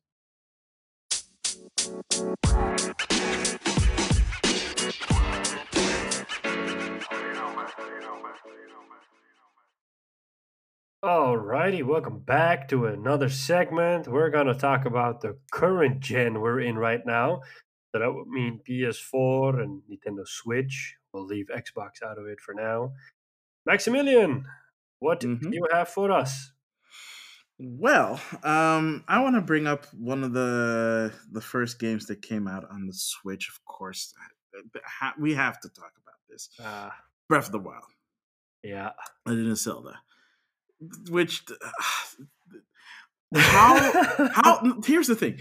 We've talked about Breath of we've talked about Breath of the Wild a lot, so I don't want to go into a lot of details. The only the only thing is I have a question for you. Why is this not like the new standard for open world adventure games? I honestly don't know. Because Breath of the Wild like introduced a lot of cool things that make me go, why is this not in this game, X game? Why is this not in Y game? Because you can go anywhere, you can climb anything. You can fight any way you want. You can cook pretty much anything that's cookable in the game. And it is just like you can pop in Breath of the Wild and just say, you know what? I'm just going to play an hour and just go wherever and do whatever. Like oh. you don't have to, you don't have to go to the next boss. You can just run around and try and get materials, uh, collect Korok seeds if you want. Um, I wouldn't because they're gross and disgusting. Um, but yeah, you can just like the you can just explore the wild, And the D L C added so much more to it. It had it added more um, challenges. It added more dungeons, and it added another unlockable in the bike, the the, the Zero bike, which is amazing, by the way, because it can climb on almost any surface as long as it's not too steep, which is really cool. So that means you can get to a lot of places more with uh, with that, but it does run on fuel, and you have to put in ancient parts to fuel the the the, the motorcycle, which is fine, but you can at least summon it everywhere. Plus, the D L C also allows you to summon your horse anywhere. So you can choose. You can be on your horse, or you can be on your horse-like motorcycle. I haven't but bought the D L C, so I don't know about those things. It's so good. Like, the final battle of that D L C that gets you the bike is so good. It's probably one of the more challenging boss battles of the game, and it was it was worth it. Like, I still haven't like maxed out the Master Sword, but that doesn't really matter because, yeah, it's it's, it's fine. Like the it's it's fine. Like the, the the challenge the challenge missions to get the to get your to get the Master Sword to maximum strength is fine, but uh, I don't know. Like, I like the I like the D L C missions better. Yeah, but I heard yeah. that uh, with the Breath of the Wild sequel, that apparently they were making an expansion pack, but it got out of hand so much, and there was so much content packed in that they decided to make a sequel out of it. Yeah, that's how that's how we got Mario Galaxy two. The same thing happened. They were like, oh, there were this all these levels that we cut for Mario Galaxy. Maybe we should make like this expansion thing. And then they added even more stuff. And then they're like, okay, we added too much stuff. Let's just call it a sequel and call it a day. Always good so, when that happens. I mean, more yeah, content always, always good. good. It means that you get a new full game, and that's great. Um But yeah, Breath of the Wild. Can't wait for Breath of the Wild two. Here's hoping that it comes out holiday twenty twenty. I think I can bet on it that it comes out holiday twenty twenty. Otherwise, Nintendo has nothing to counter the new consoles. It has to. I'm hoping. I, I, I almost dare to bet you that they're going to release a Switch Pro or whatever, and that Breath of the Wild two is going to be the first game that takes the full advantage of all the power that new uh, Switch Pro has. Yeah. Or they'll call it the Switch Plus or whatever. Yeah, I'm so over like the Switch Pro rumors. There's like, but there is so much room there's... for improvement, like a full H D I mean, display is, but... and like I... headphones that you can connect to it wirelessly. That's like a like, huge thing. That would be nice. Like, I'm not saying that I want. I'm not looking forward to something like that. I am saying that I'm sick and tired of the dang rumors. Like, if you have nothing to show for it and there's nothing going to be announced anytime soon. Shut it, because you're just not making it special anymore. Okay. That's all I'm saying. That's all I'm asking. Okay. All right. So, PlayStation four title. What do you um, do? I have a long list. What I'm going to do is I'm going to run down the list of the games that I just quickly want to mention. Mm-hmm. And then as we go on, I'll mention the one by ones that I really think that are good. Mm. Middle-earth Shadow of Mordor. I mentioned it Ooh. once in a Hidden Gem. That game completely surprised me. I um, I was a fan of the Lord of the Rings games uh, early on, like uh, the Battle of Middle-earth and the ones on P S two. And after that, the license got got passed around a couple of times, but never something good actually came out of it. And then when they announced Middle-earth Shadow of Mordor, I was like, yeah, okay, it looks fine, but this game will probably not, love, not live up to the expectations. So I never actually focused on the game. And when the game came out, it got reviews and was like nines across the board. Everybody gave it a nine. It was kind of like an underdog for me. Like, hey, okay, I, I'm, I didn't expect this. So it was one of the first games I bought digitally on my P S four, and I loved it. It was this cross of Assassin's Creed meets The Witcher in the Lord of the Rings setting, and it was really nice. I, I really loved it. I believe there was even a small controversy in which Uh, someone that worked on Assassin's Creed two, I believe, said that they had literally used his code for the climbing mechanic in uh, Shadow of War, uh, Shadow oh, of Mordor. Come on. Yeah, I don't know about that part. um, the game did get a sequel, Shadow of War. It did a lot of things right. It improved upon the first one, but the ending was really disappointing. You, mm. It's based out of uh, like on four chapters or five chapters, and after chapter four, it's this ten-stage turn-based kind of thing that you constantly have to defend your cities, and it's just so repetitive. And yeah, I eventually just stopped and I just looked up the ending because I didn't have the patience anymore to do it. Yeah, so it was so repetitive, so disappointing, you know. But the cool part about the sequel was is, is it added a little bit more uh, depth to certain characters. So, for example, uh, the ring wraiths are part of the, the the game in the sequel. And apparently, one did you ever watch Lord of the Rings? Yeah, yeah, yeah. Yeah, so apparently one of the ring wraiths is Isildur, the, the last king of men. I yeah. didn't know that, but that's something you find out when you play it. And for example, uh, another king of men uh, that is an uh, ring wraith is uh, the father of Théoden, the king of Rohan. So it's cool that you mm. kind of get these background stories of all these characters um, in the game. When I saw it, I was like, oh, wow, okay, I really didn't expect them to take this approach. And they were kind of, they did get the liberty. So that's really nice. Um, another game. The, the only disappointing thing about that is that nobody copied the Nemesis system as well. Yeah, the Nemesis like, system is, is the selling point of this generation. Yeah. Like, the Nemesis system, this, yeah. come on, people, yeah. like, borrow stuff. Yeah, it's I mean, not a it's not a crime. No, it's it's really good. It's, a lot of games could benefit from it. Um, Metal Gear Solid five, also shrouded in controversy. It was mm, the first open world Metal Gear game. It was a really nice Metal Gear game. It's kind of like what you say with Breath of the Wild, that everything just makes sense. So mm. here again, you can climb on everything and stuff. Like, if you can think about it, it's probably possible in the game, and that's what makes it so fun. Um, again, this game also a little bit controversy. The game actually didn't get all the chapters it was intended to get. So a lot of people did some data mining after the game came out, and apparently there were two or three chapters that didn't end up in the game, which were actually crucial to the game. That would add a lot more context and a proper ending. Um, it's a typical Metal Gear game made by Hideo Kojima. You know, it's vague, it's strange, it has these freaky monsters in it. Um, It's set in uh, Afghanistan during the war when the Russians invaded, um, and you're building out your, your mercenary nation. You can uh, knock out people and then uh, kind of abduct them and then turn them to join your army. There's vehicles in the game you can ride in, um, some cool boss fights in there. There's a boss fight early on with a huge Metal Gear that's in the game that you have to run away from. Um, Again, amazing game. It was also available in P S Plus a while back. Um, Titanfall two, also available in P S Plus right now, I believe. It's mm-hmm. one of those. Get it while you can. Get it while you can. It has an amazing single player. I only play the single player because the multiplayer is too fast for me. I love the single player. It's really a good game. It came out in a little bit of a crowded time because it came out... Oh, it it got slammed. Yeah, in the release, it came out uh, shortly after or before Battlefield one, I believe. Mm-hmm. And a lot of people skipped out on it because it was jam-packed in a really tight holiday release. So a lot of people missed out on it. But it's a really cool game. Has some cool mechanics in it, such as kind of like a time glove. So you can shift time or swap reality so that you can use that for puzzle solving. Um, you also have this cool connection with your Titan. Um, He's actually pretty funny for a robot.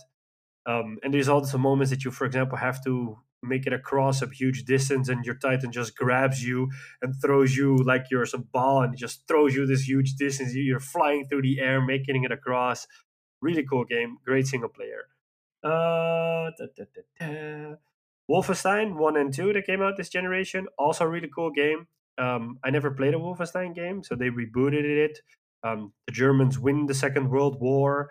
You're part of the resistance and you're trying to liberate uh, the United States. The second one was a bit more controversial for me because, for example, there's this part in Roswell and you're walking around there as a firefighter trying to blend in, and then there are these K K K people walking on the street. Uh, yeah, you actually see that. And then one of the German officers or the Germans there walk up to one of those people and he says something like, ah, you know what I really like about you? You think just like us that the white race is the superior race. And when I heard that, I'm like, wow, okay, that's pretty heavy to put in a game. And especially when you say that to a K K K person, I'm like, okay, wow, this kind of woke me up. Um, it's a, it's a, besides that, tricky part. It's a really good game uh, if you're if you're just into like an action F P S game. Story's really fun, you know. It, it's an experience that, that for thirty bucks, for example, it will last you for a couple of hours and you'll really have fun. Uh, Order eighteen eighty-six mentioned that as well in the Hidden Gem. Great game, cinematic experience. Buy it for thirty bucks. Beautiful game. You'll love it, especially if you're into fantasy like werewolves and vampires and steampunk and steampunk. Uh, yeah. Um, that's the short list. One of the mentions I will make is Horizon Zero Dawn. I have spoken about this game in Hidden Gem. I love Horizon Zero Dawn. It's the first new game from Guerrilla Games. It is an open world game in which humanity has had to deal with a disaster and robots are roaming the world, robot animals, so such as robot cows and dinosaurs and stuff like that.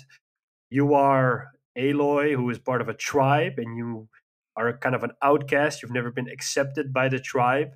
Um, and you go out on an adventure to figure out, one, what's happening, what has happened in the past, but also your way of life is being threatened by these robo dinosaurs, and you're trying to stop that from happening. Amazing game, beautiful game. Amazing game, very pretty. Yeah. Very pretty. It, but also, like, also a game that I feel that, I, I mean, I've said this before on the, on the podcast, I feel that it being released next to Breath of the Wild ended up being compared to Breath of the Wild. And yeah, like, Horizon Zero Dawn is way, way, way, way, way prettier than Breath of the Wild um, in terms of, like, graphical fidelity. Yeah. Um, Like, in terms of art style, I still think that Breath of the Wild is, like, freaking pretty, as pretty as a painting. Um, but Horizon Zero Dawn, man, I really love playing through that game. I really enjoyed it. Um, it's, like, it's, it's, it's fun. The, the, the gameplay is solid. Um, the story, like, like the story really gets you. And then when you realize what, ha- what had happened and what Aloy is and what her lot in life is and, ah, freak, man, so good. I uh, so good. really so hope good. that they're making a Horizon Zero Dawn two for the new PlayStation. At this point, I can't see why not. Uh, same. I, I yeah. can't see why not. Yeah. Um, that's my first mention, so I'll give it back to you. All right. Um, I'll run through a few things also really quickly.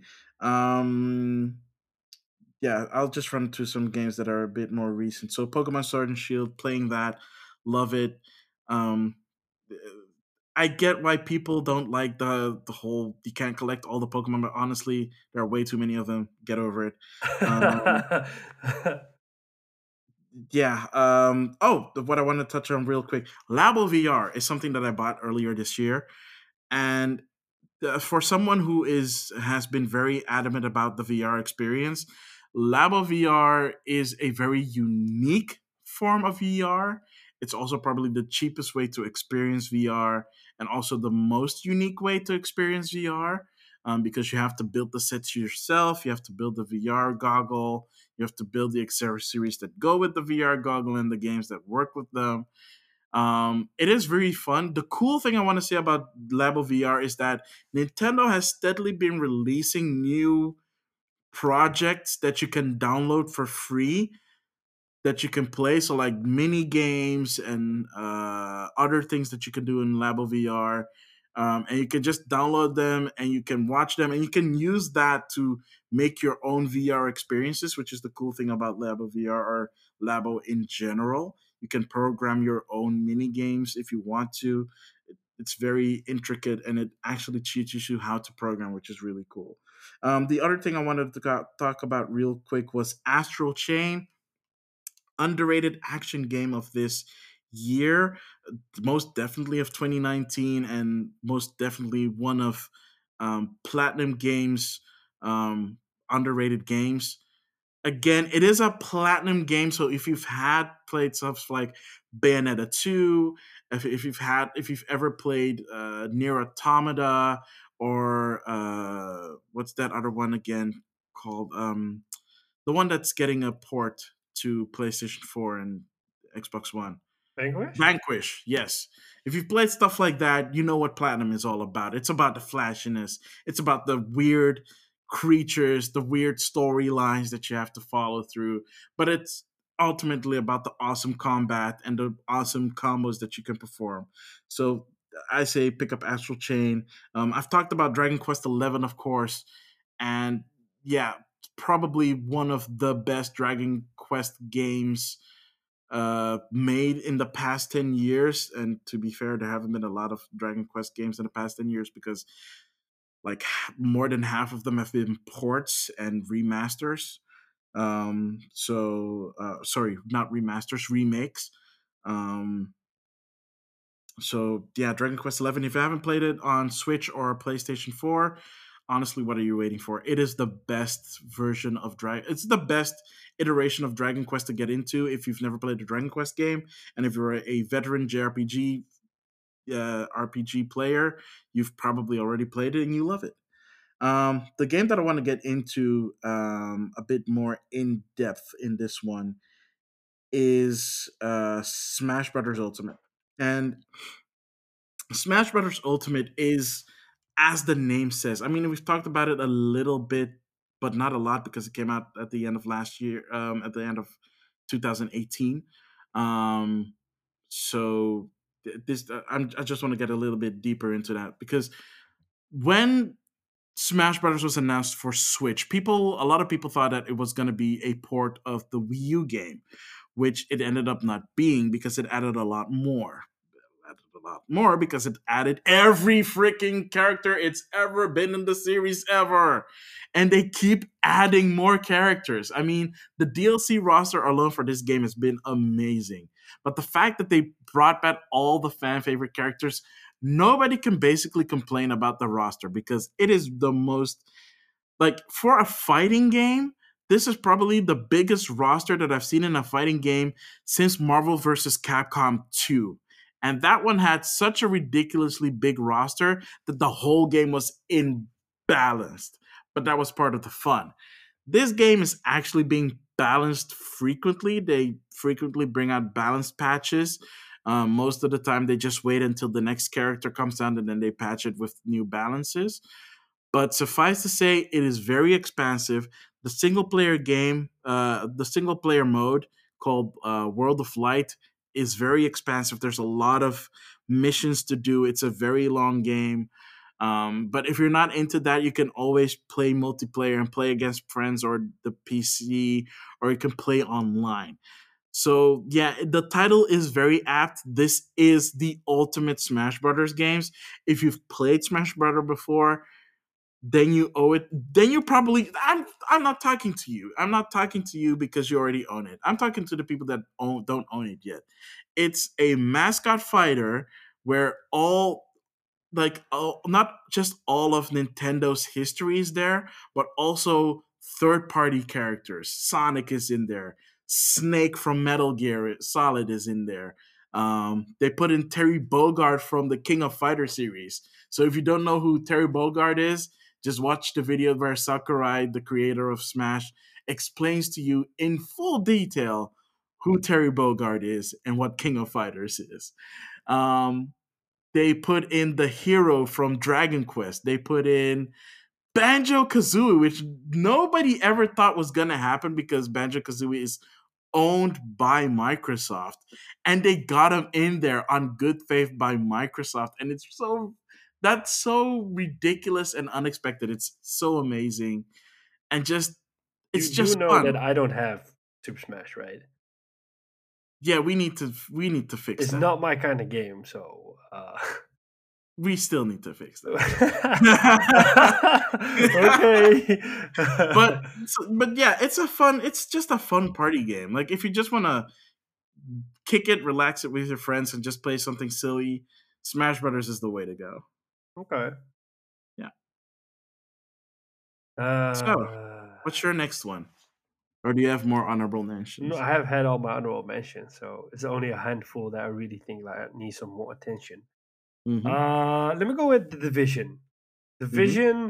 when it was announced, it was, it looked out of this world. It looked too beautiful to be true, too expansive to be true. Um, and then it got delayed, and then it eventually came out, and it did not live up to the way it was supposed to look. It was less prettier than it was in, shown in trailers or in gameplay demos, and um, it wasn't as expansive as it looked. Um, but what the developers really did well is, is that they went on this campaign to kind of fix the game and to add features uh, to the game. Um, The Division two one, is a game set in kind of like modern ages. There's a, a type of flu that breaks out during Black Friday, and um, the whole of the United States, at least the game is set in New York in the United States, collapses. Um, order slips away and chaos arises. There are factions that take over the city. There's no government anymore. Um, you're a sleeper agent call, uh, from an organization called The Division, Um, specially created for situations like this, and you get activated, and it's your mission to take control back of New York. Um, you can play the game alone or up to four people in co-op, which is, as you mentioned earlier as well, the best way to play this game. Um, it is basically an action R P G, so you level up your characters, choose your skills, get uh, all sorts of, of abilities and weapons. You can customize your weapons, and all those customization adds again to the way the weapon behaves, so more or less recoil or more or less aggro, for example. Um, the game has thirty levels, and after thirty levels, you hit the end game. Then you can uh, unlock gear sets, and you also have a PvP zone called the Dark Zone. So in there, um, it's kind of like multiplayer with enemies, N P Cs as well. And the funny thing is, is you can also betray each other. So you can start out as a group and then head into the Dark Zone. And then when, for example, you have better loot than I, I can go rogue, as they call it, and turn on you, kill you, take your loot, and then run off with it, try to extract it. Um, but also when you enter the Dark Zone and you're not in a group, everybody you see is a stranger. So um, you can either play together, or if you shoot that person, you go rogue as well. And then the whole Dark Zone is alerted to your presence, and then people will try to hunt you down. Um, they've supported the game until the second one came out, and then this year the second one came out. And the second one was was an even better game because it didn't promise too many things. It's mm. set in Washington, D C, and it just builds on the foundation of the first one. Um, the missions are really nice. Um, the, the weapons have been improved. Um, matchmaking in the first one, it was really good, and in this one it's even better, so you can really quickly jump into a game and just play with other people, even if it's just random strangers. Um, they've added uh, the second raid or the third raid, I think, to this game, and they're constantly adding content as well to the game.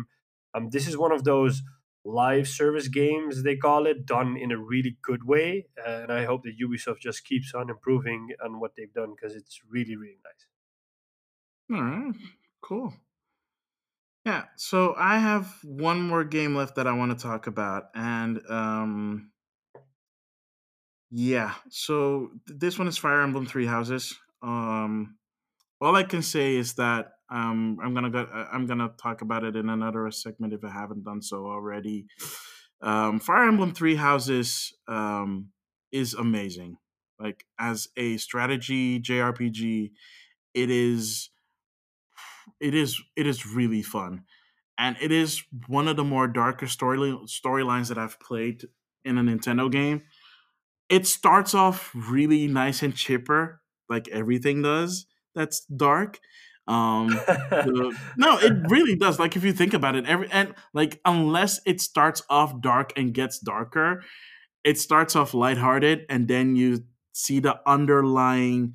You get to know the underlying stuff, and I'm not going to spoil the game here. I'm not going to spoil one of the storylines here, but suffice to say that um, basically any faction that you choose, because as the game says, you have three houses, so you can choose one of three factions to join to be their teacher. Um, there is some underlying story stuff in there that gets really dark really quickly, and some of the some of the ca- supporting characters have some really sad backstories that you make that make you go, wow, really? Okay. Um, one of my favorite characters is um, one of the few ones that actually escapes this. Um, she's called Mercedes. She's very, very devout. Um, Um, she is all about being, you know, being peaceful and stuff, and not trying to, not trying to um, get attention or anything. She, all she wants is to help people less fortunate, and she's like one of the pure people in the story. And ah, oh, she's so nice. She's so sweet. Why are you fighting in a war?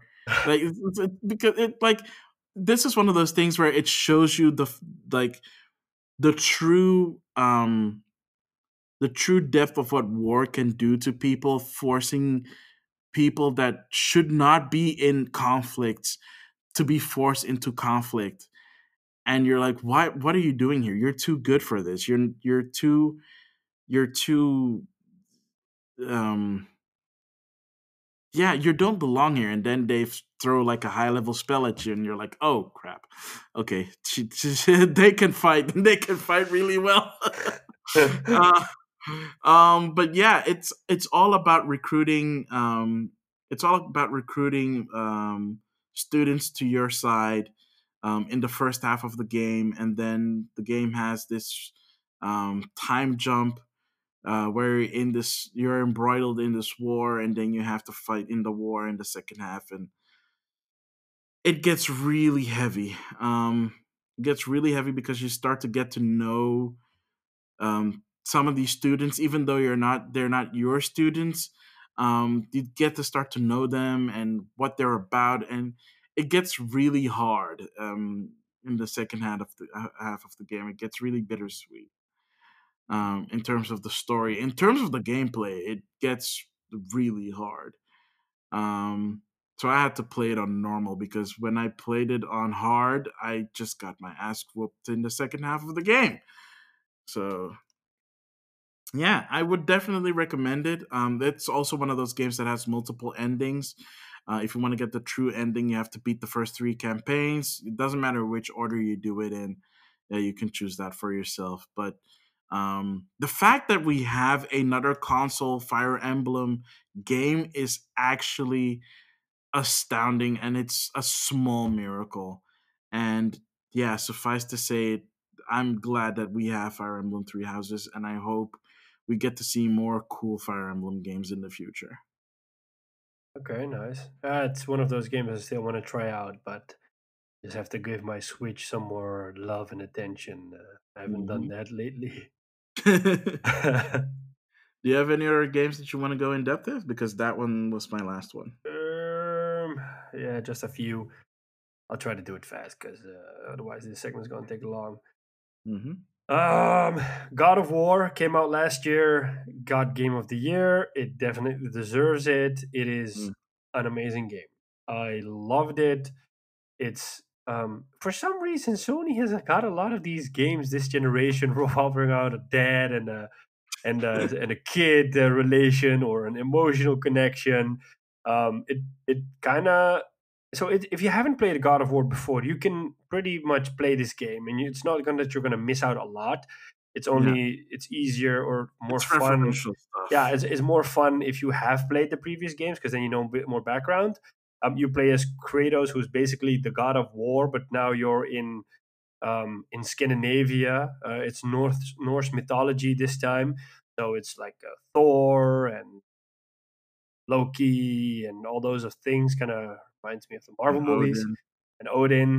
Um, and so what happens is, is your wife dies, and you have a son called Atreus, and it's your wife's dying wish that her body be burned and her ashes cast over or out over a specific mountain.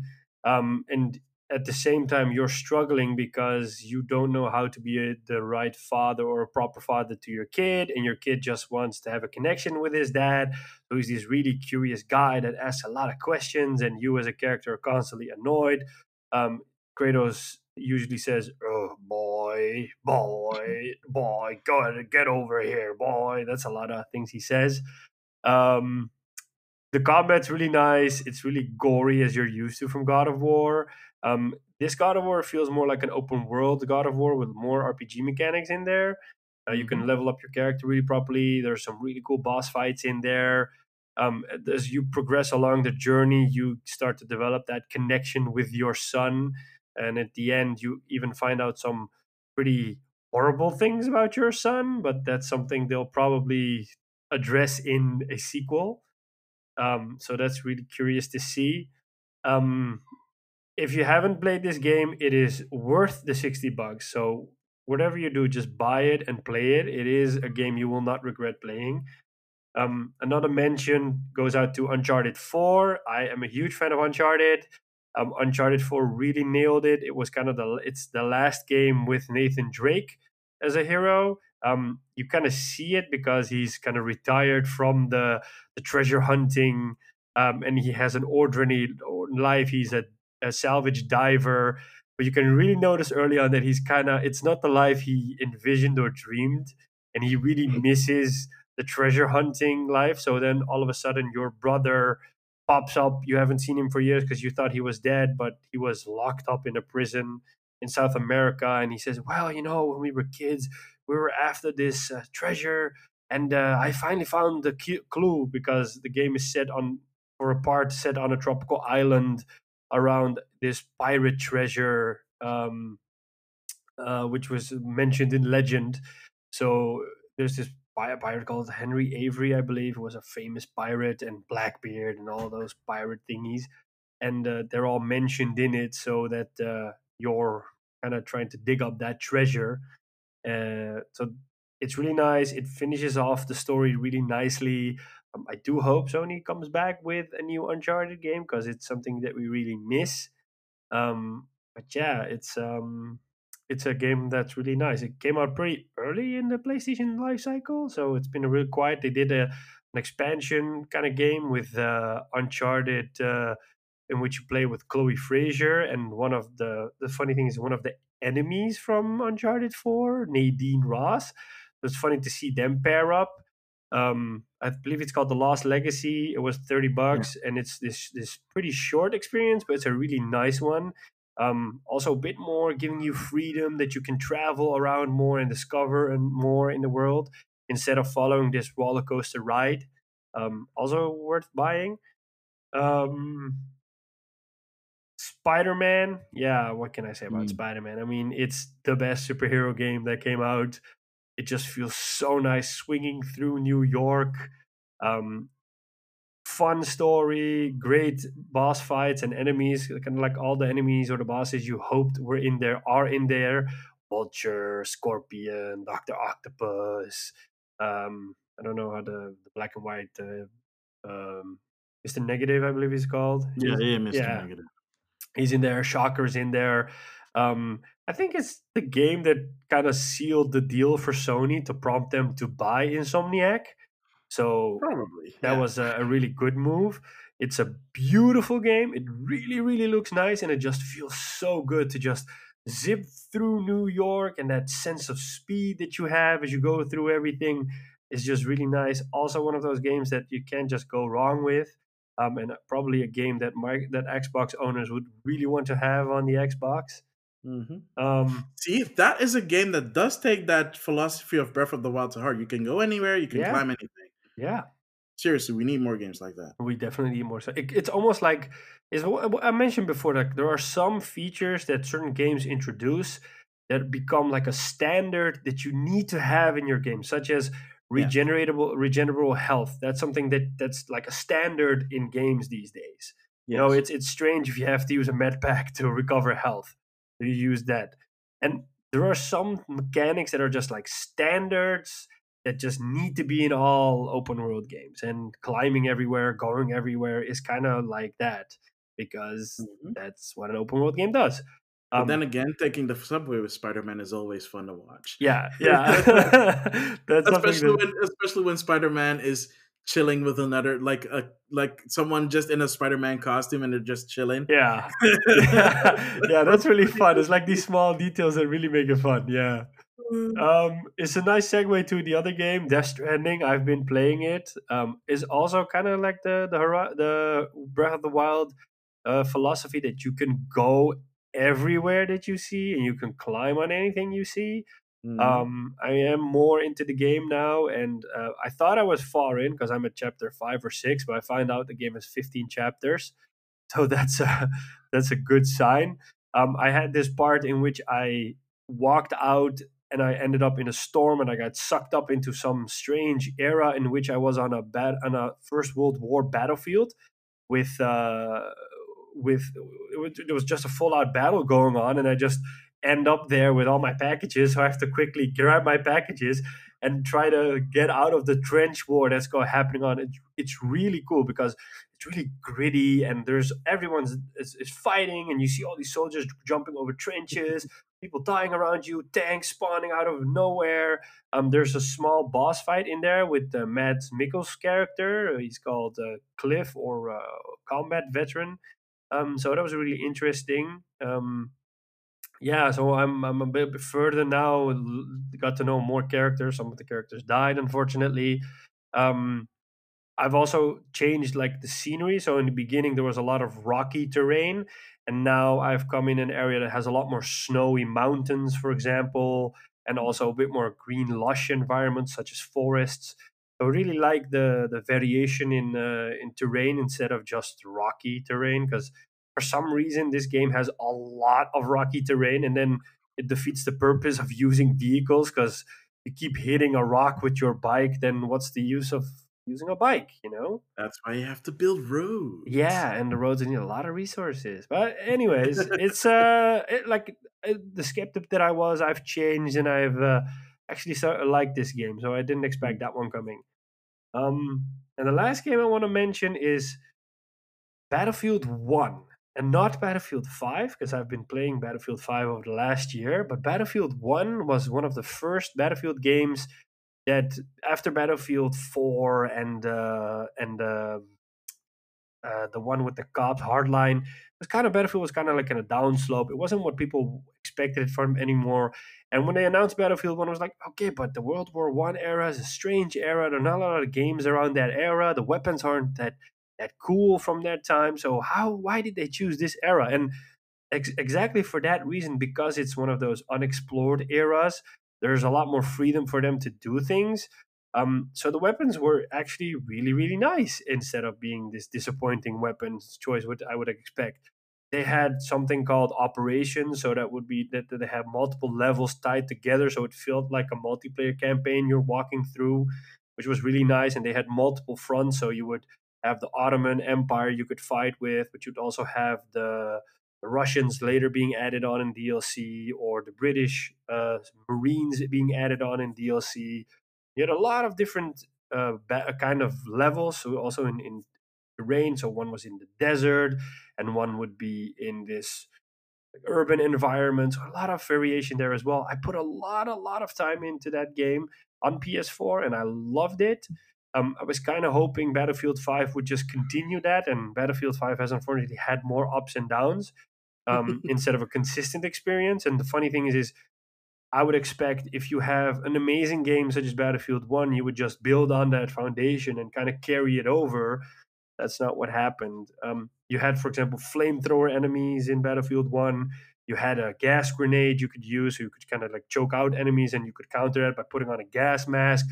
You had a bayonet charge, which was awesome. So you could just press R three, and then you would sprint with your bayonet, and your character would scream, ah, and you would have more health. And if you hit somebody, you would just impale them on your bayonet, which was this, this one-hit kill, but it was so satisfying. Like, yes, you know? Um, yeah, that's... I put a lot okay. of time in that game. And with that, it kind of rounds off my list. All right, all right, okay. Um, I actually missed two things, and I just want to mention them real quickly. Splatoon two, awesome game. Like, if you want something different in terms of multiplayer um, shooting, go with Splatoon two.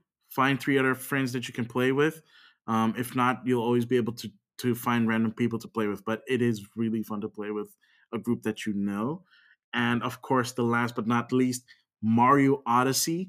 Came out in two thousand seventeen. two thousand seventeen for Nintendo was like a really good year for Nintendo. I was telling you that as well.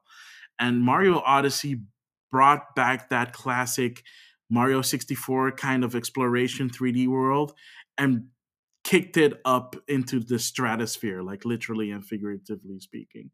And it's it's it's all this, like there's there have been a lot of exploration games, and this is one of those sandbox games that kind of harkens back to that old style, but adds like a whole new div- dimension to it as well. Um, and it is a really fun romp. Like if you want to, like if you're if you're feeling that Mario was getting a bit stale and you haven't played Odyssey yet, play Mario Odyssey. You won't regret it. So with that, my list is also done. Um, so stick around and we'll be right back with the next segment.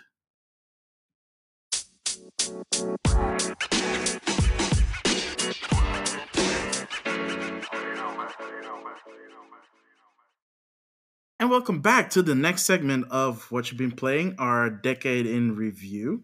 Um, there are some things that I want to go over with before we... Uh, We've, before we round up, um, I want to talk about some portable games that were uh, pretty significant in this uh, past decade. Um, if you don't mind, Sean Templar. Do your thing, man. I mean, I, I don't have really portable games because I haven't really played a lot of portable games, but I know that you have a lot of three D S and um, D S games, I think. Nah, D S didn't make the cut. Uh, well, okay. There's one game that did make the cut. But um, yeah, I'll just run through the list a bit quickly so we have some time on that. So um, I want to start with one that I already talked about in a recent um, Hidden Gem, which is, of course, Dragon Quest nine.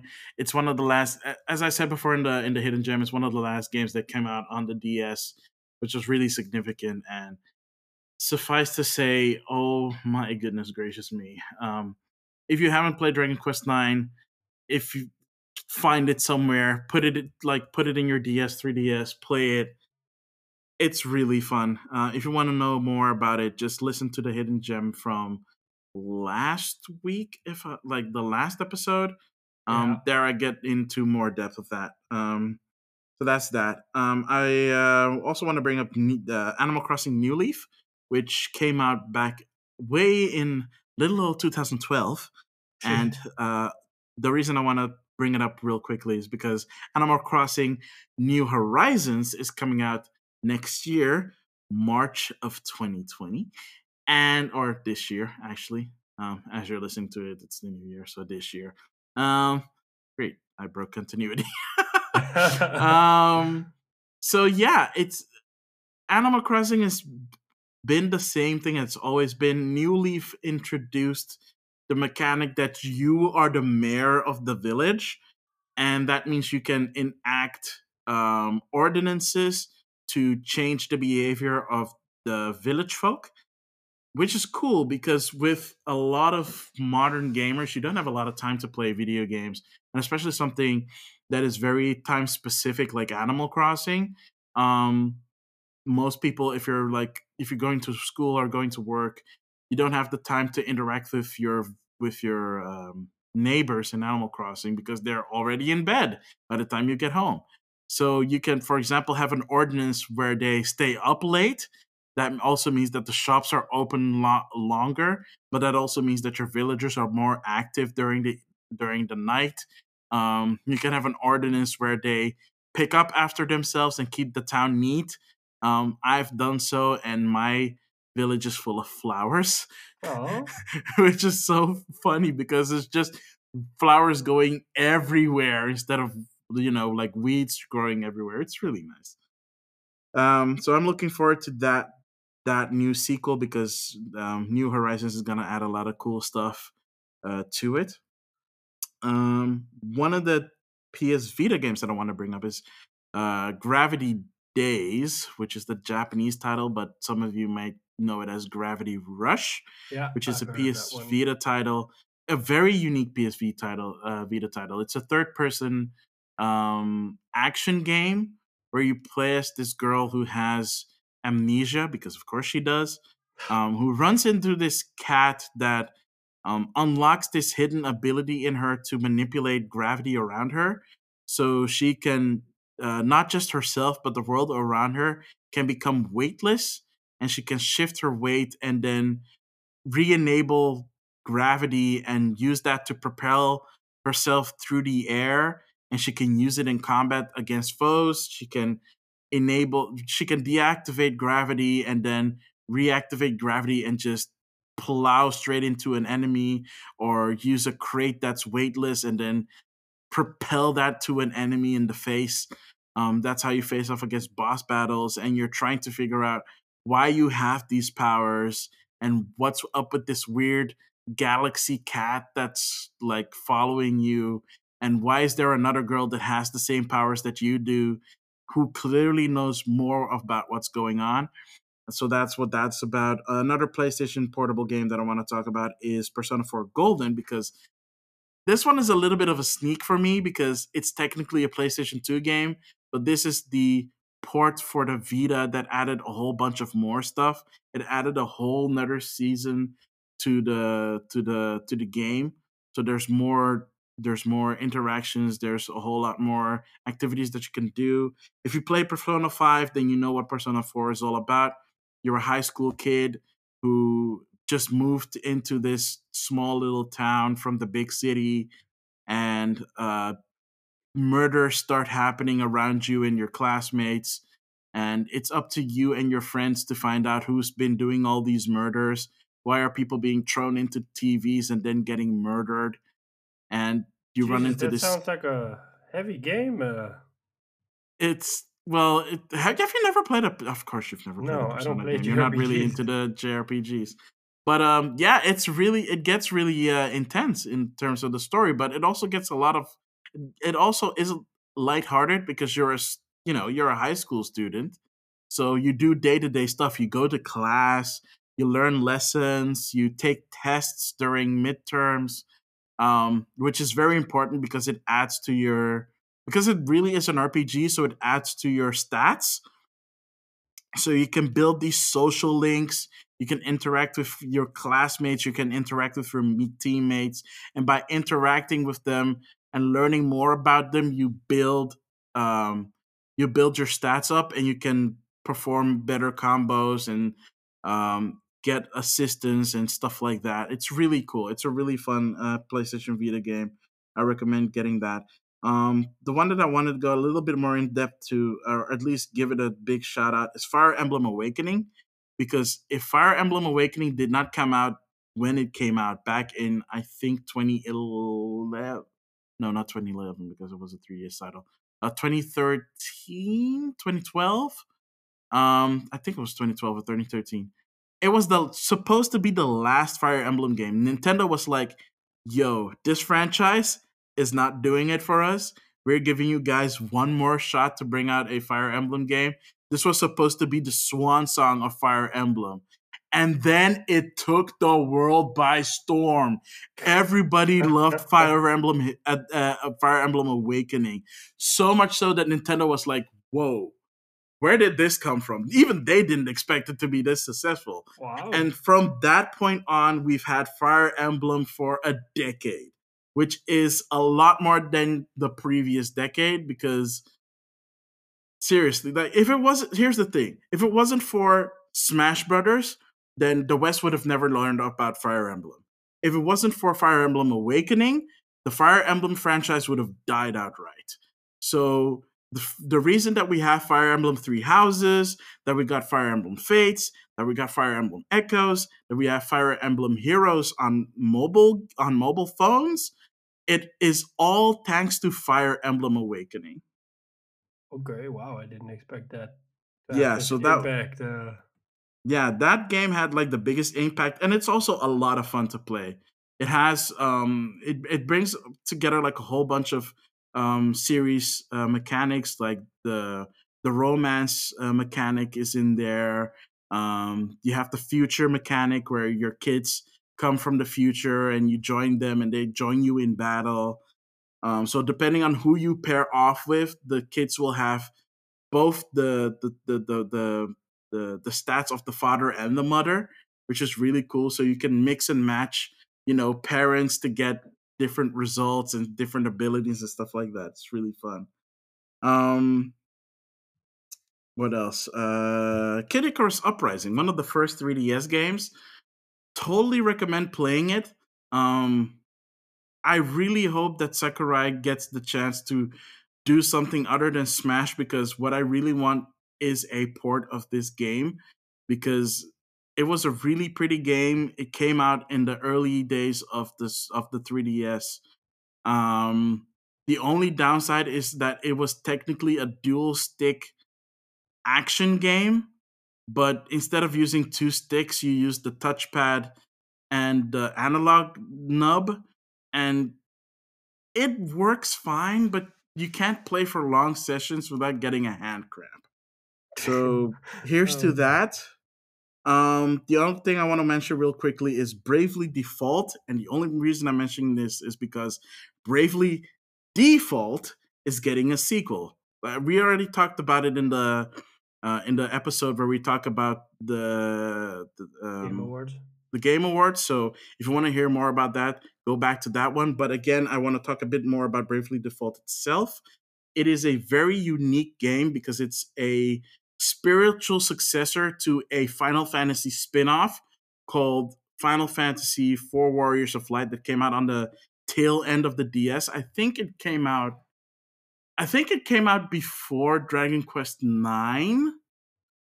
Uh, and that was like a really old school J R P G turn-based uh, game, which was really tough to play. It was really pretty for the D S. Um, it had that that art that it had that art book kind of style that Bravely Default um, has mastered.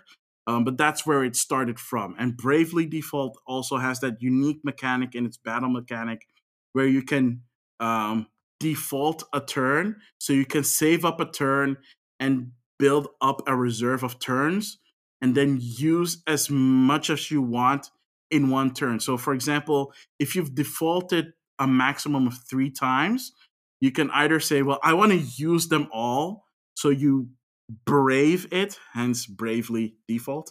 Um, you can use those brave points and then attack multiple times in one turn.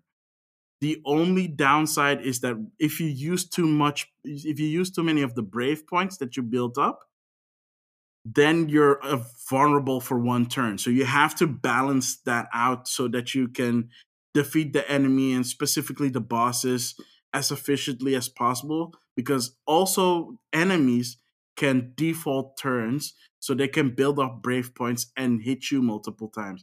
So that's how so that's how it works. It's really cool.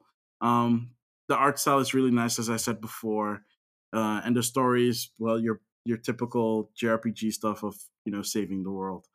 Um, Sounds so original. Yeah, I mean, it's not a it's a it's with J R P Gs, it's not so much about the stories, which are always fun depending on what franchise you're following, um, but it's also about the gameplay mechanic, and that's the part that's always interesting. It's like, how can you get the most out of the gameplay mechanic in a J R P G? Mm-hmm. Um, and the last thing I want to talk about, this one is a D S game, which also came out in the tail end of the D S, which is called Rhythm. The Japanese name is Rhythm Tengoku, but literally translated, it's called Rhythm Heaven, which is a D S um, game where it's a rhythm game where you have these rhythm mini games that you can that you can play, set to really nice tunes. Some of them are actually set to J-pop tracks that are specifically made for the game, which is produced by a um, well-known legendary producer in Japan called Sunku. And um, he used to manage uh, one of the uh, one of the biggest uh, idol groups uh, in Japan called Morning Musume. Um, that's how I got my start in uh, in in J-pop uh, appreciation, and yeah, like his stuff is like really good. And the the D S version was not the first one. The first time I played that game, I played it on the Game Boy Advance. The D S version added touch controls and had really fun mini games. Um, if you want to experience that, you can just pick up um, uh, Rhythm, Rhythm Heaven on D S. Um, if you want to experience all the series has to offer, they brought out a best of collection on the three D S called Rhythm Heaven Gold. So if you want to experience like the whole franchise uh, as a whole, like the best of collection uh, with a bunch of more mini games, get Rhythm Heaven Gold on three D S, or just pick up Rhythm Heaven on D S. And I think that's about it. Yeah. Wow. That's a lot of stuff. yeah, that's minutes not of D S goodness. Well, D S and Vita and, and Vita. three D S. Yeah. yeah. So, um, with that out of the way, we're in twenty twenty. Yeah. And we know that a lot of things are coming out this year. Hopefully. We also want to talk about the things that we want to speculate about what's going to come out this year. Um, so the things that we already know about. Last of Us Part two. Ghost of Tsushima. Um, Ghost of Tsushima. Um, Animal Crossing, as I said, New Horizons. Um, uh, Halo, what's that? Uh, Infinite Halo, for the, Halo Infinite Xbox. for for Xbox. Um, uh, what was the uh, God Godfall?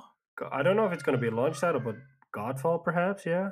Yeah, Godfall and is maybe, also coming uh, to PlayStation five. Senua's uh, Hellblade two, Senua blah blah blah. Uh, Senua Saga. Senua they said Saga? It was in early development, so I don't know if it's if that's going to be a holiday twenty twenty title.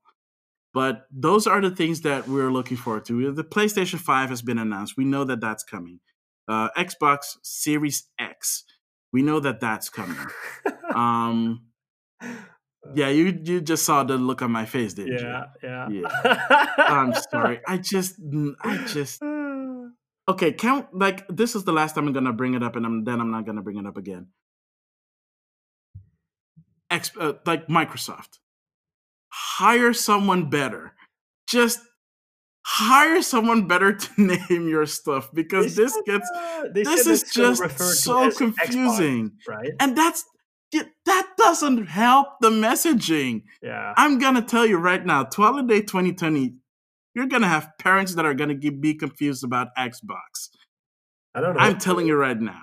I really hope that that doesn't happen. I don't want that to happen. It'll get a sales boost to the new, to the old Xbox at least. If Xbox One X or Xbox One S or the Xbox S A D gets a boost this holiday season, I will say I told you so because I can't. I can't like I can't imagine that that won't it won't get a boost in sales. Just because people get confused. Uh, I hope then if that happens that retailers honor the fourteen days return period and help those parents out. Yeah, I hope so too. but um, yeah, I mean, wow, twenty twenty is going to be big. I mean, we know, like, were you able to find like any other rumors for twenty twenty? Because, um, I mean, most, yeah, most of the rumors uh, that I'm following is like Nintendo related, so... The, there's a rumor that uh, a new Forza game might pop up at the launch of the new Xbox. That, that I yeah, that I believe that could yeah. be, and yeah, I mean, uh, yeah. um, also speculation around something with Gran Turismo because uh, it's been a couple of years since Gran Turismo came out. Um, I don't know if it's gonna be like a fully fledged Gran Turismo or that they're just gonna port Gran Turismo Sport Wasn't... over because mm. the model, the car models are already of a higher quality than what the PlayStation four can handle, and um, they've already have Gran Turismo Sport running on P S five hardware because they've used it in some of the demos of the P S five. Okay, but um, do you know how well Gran Turismo five was received? Gran Turismo Sport, you mean? Uh, Sport, sorry. Yeah, because I... here's the like here's the thing when when when when Gran Turismo five came out. Like, that was a big deal. It was... The problem with five is it came out too late. It came out too late, and it came out... Like, there was too much hype before it came out, yeah. and it took too long for it to come out. Yeah. And eventually people were not excited, and then Gran Turismo six came out. But I think the problem after Gran Turismo four, the problem with this is that they had... They have something called premium cars, which are cars that are built from the ground up and have like higher textures and super details and all that stuff. And they have, I, I would call it regular cars, which are recycled models from older games, which have just been upscaled or retouched. But it's not the same quality as with the premium car. So yeah. they, they can boast that they have a huge lineup of cars. But if you look at how many premium cars are in there, it's maybe like a hundred premium cars and then it's three hundred older cars, Um, yeah. Gran Turismo really means like a full-blown sequel that's built from the ground up and has like everything new. But if you look at how they've supported Gran Turismo Sport in all these years, um, I know a few people that play it, and they said like the online multiplayer is really good. They keep on adding content in the form of tracks and cars. They bo- both add existing tracks, but they've also added, I'd call it fantasy tracks, or tracks that don't exist, but they're so good and look so real that they could have, they might have well have existed. Oh, wow, okay. Yeah, so they're doing a lot, and there's also still tournaments going on, and they have like the weekly challenges people participate in. So the online community for it is pretty uh, driven and pretty big. It's just that it has been a few years since we had a Gran Turismo game, so mm. we need that. And then, yeah, hopefully we'll also get like, a, we mentioned it before, a Horizon Zero Dawn two at launch. Yeah. Mm, do you think they would, I mean... Considering that they were working on Death Stranding for the most part, do you think they had like a separate team working on Horizon Zero Dawn two? I think they do, because I think all they did was they had an they gave the engine to Kojima, and they'll probably have given a few engineers to Kojima to help out. But I don't think they had like a full-blown team in Amsterdam working on Death Stranding, because I think there was a significant team working on that one though. I don't know. I, I can't find any messaging on that, because, for example, with uh, I read that in uh, in an interview with uh, Sony Santa Monica, when mm-hmm. they were developing God of War, they had a few people from Guerrilla in their offices and a people from their offices in Guerrilla, because Sony has this exchange of resources in worldwide studios. So if there's a studio that needs help or is stuck with something, because they share a lot of technology internally. Um, they can always lend out people, and then those people just fly over to other studios and sit there for a while and help them out, um, just to get to know the tools and all. Um, it was pretty big during the P S three era, and it's only gotten bigger in this area because, well, yeah, it's like this vast uh, available of resources to you. So why shouldn't you use it when you're part of the worldwide studios family? True. It's even encouraged True. to do it, so. I wouldn't be surprised if Decima or something like Decima becomes kind of like um, a middleware engine for Sony internally, because it's just that good. I'm curious. Uh, I mean, well, with Herman Hulst running the show now, it's, it's a possibility. You never know. Yeah. Um. What else do we have on the table in terms of stuff that that uh, that we're gonna that might possible reboot for uh, Anthem, because. Uh, Either oh, right. Yeah. Anthem uh, two point oh or something they're going to do with that. I think with Anthem two point oh, they have learned, they've learned, one, they've learned their lesson. Two, E A has learned to respect developers' time.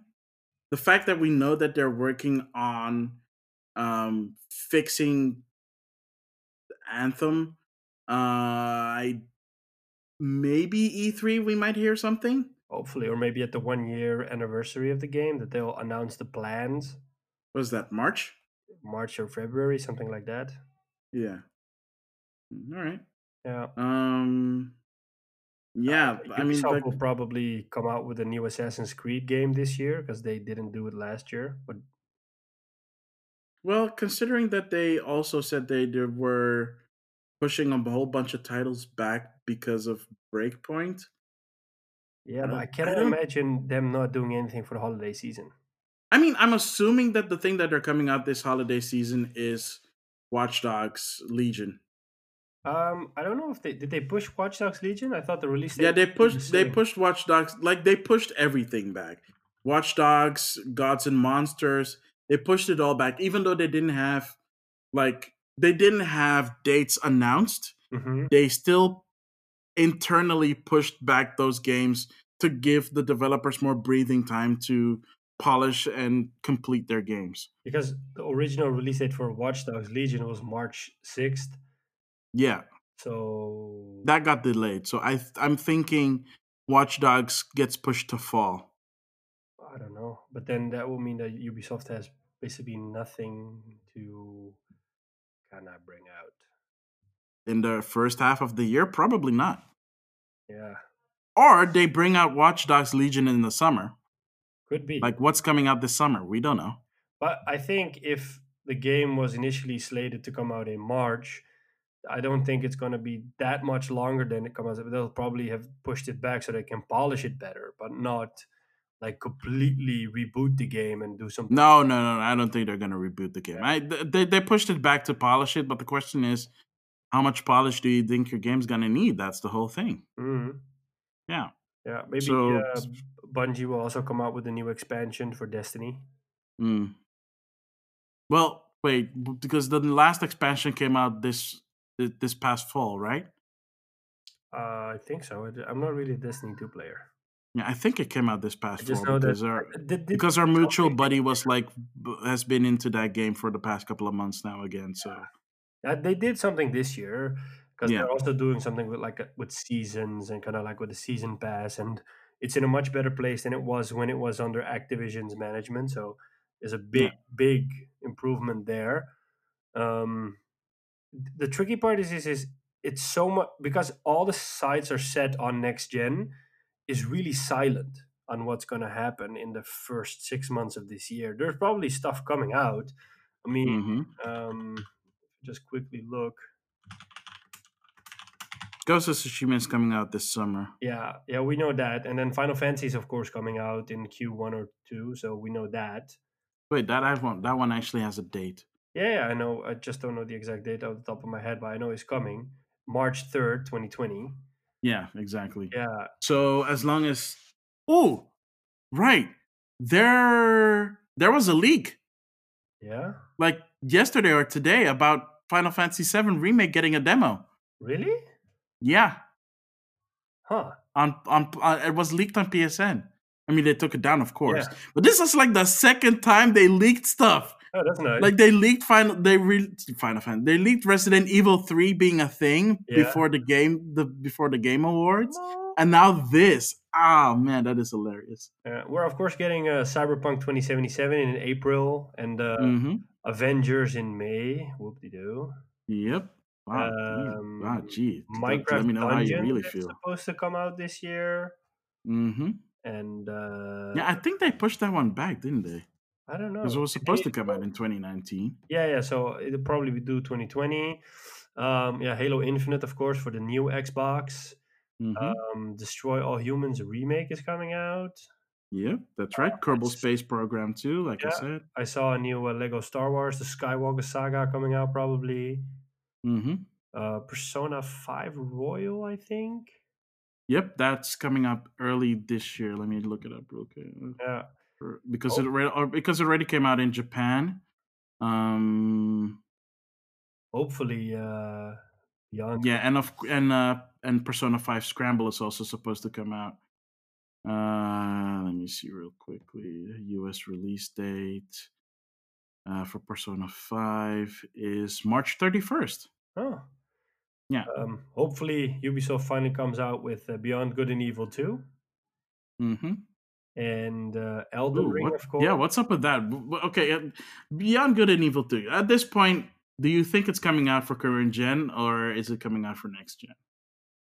I don't know. They showed a tech demo or a gameplay demo, and it looked too good to be true for the current gen. Yeah, my money is on. Uh, uh, my yeah, my money is on that it's next gen, and so so if they are gonna do something, it might come out this holiday season mm. or. In twenty twenty-one, yeah. but uh, yeah, I don't think we should hold our breaths. Yeah, we're also getting uh, Elden Ring, the game from From Software, of course. Mm-hmm. And uh, what else? Uh, No More Heroes three, is that coming out? Uh, That's twenty twenty. They said twenty twenty. I think they actually gave that a date.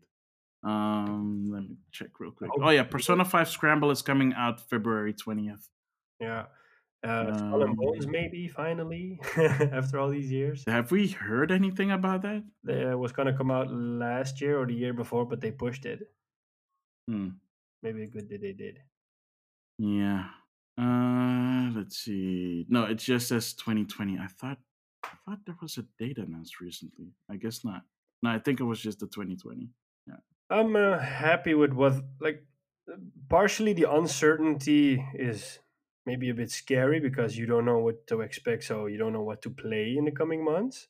Mm-hmm. But looking f- looking at the rest of the years, and okay, say from, let me just say from May onwards, because then Last of Us comes out. Mm-hmm. From May onwards, it's going to get exciting, because in May we'll get Last of Us, and then in the summer we'll get Ghost of Tsushima, and then there'll probably be some directs and some state of plays in which we might get some release dates for stuff in between. Mm-hmm. Um, I hope that we get something in Q one or Q two, otherwise it's going to be like a really quiet one besides Final Fantasy. Mm-hmm. But uh, well, I don't know what like I don't know what Nintendo is up to. Like literally, I do not know what Nintendo is up to, because they have been awkwardly quiet about the twenty twenty lineup, with the exception of No More Heroes three coming out, the uh, the um, Animal Crossing coming out in uh, in uh, March third. Uh, am I saying that correctly? March twentieth uh, of this year, and um, yeah, that's about it. And knowing that Breath of the Wild two exists, yeah. like that's about it. We don't even know a target window for Breath of the Wild, but I'm assuming that's this holiday season. Holiday twenty twenty. Um, anything else? I can't even think of what else they might come with, because um, they might bring us uh, they, they might bring us a new Mario Kart, but I doubt that that would happen. Uh, there's nothing else I could speculate about in terms of Nintendo, because they are so gosh darn hush hush. Yeah, like, it's fun to be a Nintendo fan, but sometimes it's really frustrating being a Nintendo fan. Yeah, because there's the leaks as a PlayStation or Xbox. Yeah, because they keep everything on the down low, and they like giving surprises, and that's one of the things that I really like. But sometimes I'm like, it's way, it's been way too quiet for way too long. Please say something. Let people know that you're alive. Yeah, because generally when it's really quiet for a long time, then there's a possibility it's all canceled. That yeah, well, not even that. It's more like they're working on stuff and they know that they can't show anything. Because the other thing is that there has been rumors that with the cancellation or the delay of Metroid Prime four, they also delayed bringing out the Metroid Prime trilogy, which that game needs to come out. The Metroid Prime trilogy needs to be ported to Switch, and it needs to come out ASAP, because if you're going to bring out four, people need to know how one and two and three were. Yeah. And the only way you can play it right now is playing the, the Metroid Prime trilogy on Wii. Oh my God. So, yeah. So I hope that rumor is true that they're going to port the trilogy to Switch. Um, we also know that Monolith stuff, the guys behind the Xenoblade games, are working on some stuff, because they have been hiring for the past five years and they've been growing their team a lot. And I mean a lot. So whatever they're working on, we don't know. Oh, we do know that they're porting um, the first Xenoblade game to Switch this year. I oh. think, actually. Hang on, let me double check real quick. I think Xenoblade Chronicles one is coming to Switch this year. Because they showed a trailer. I don't know if it's going to happen next year, but I suspect that we're going to get a lot of remakes or remasters from some big franchises. Because the guys that did uh, Shadow of the Colossus, I think it's called Blue Point Games, they were um, speculating, they were um, dropping like these hints on Twitter a while back, in which mm-hmm. they have this riddle, and in the riddle it contains multiple references to either one game or multiple games. So it, it references something like hills and uh, solids and snakes. And a lot of people were either speculating that it's uh, a Dark Souls or Demon Souls remaster, or mm-hmm. that it's going to be a Silent Hill, a Castlevania, and a Metal Gear Solid remake or remaster. So hopefully it's the latter, and we'll get a Metal Gear Solid remaster on consoles, because I really think Metal Gear Solid one should get some extra love again. Yeah. Oh yeah, Xenoblade Chronicles Definitive Edition is slated for this year as well. Nice. So yeah, like that's like from the Nintendo stand aspect, that is all I can come up with. Um, Not a lot. it's, it's normally in in a past year you kind of know what you need to look forward to for next year. So yeah. like last year, if in twenty eighteen we had that with, uh, for example, with Anthem and other games, but like it's now we're in this position like, oh well, I can't wait to be in this time next year because then I'll have a new shiny PlayStation under my T V and hopefully some new games to play. And I mm-hmm. honestly hope that Sony does an event in February unveiling that new PlayStation with some games like they did with the P S four. And then hopefully they finally join E three again and just like blow the roof off and say like, hey, this is the price. This is when it's coming out. These are the S K Us. This is what we're going to do. And this is what you can expect from us. So just make sure you pre-order right now and hope time passes fast until we get to the holiday season. Yeah. Uh, E three is going to be the most interesting one that we've had in a really long time. I think so as well. And who knows, maybe Nintendo will even drop something there. Yeah, who knows? All right, let's wrap this segment up, uh, and we'll see you guys on the other side.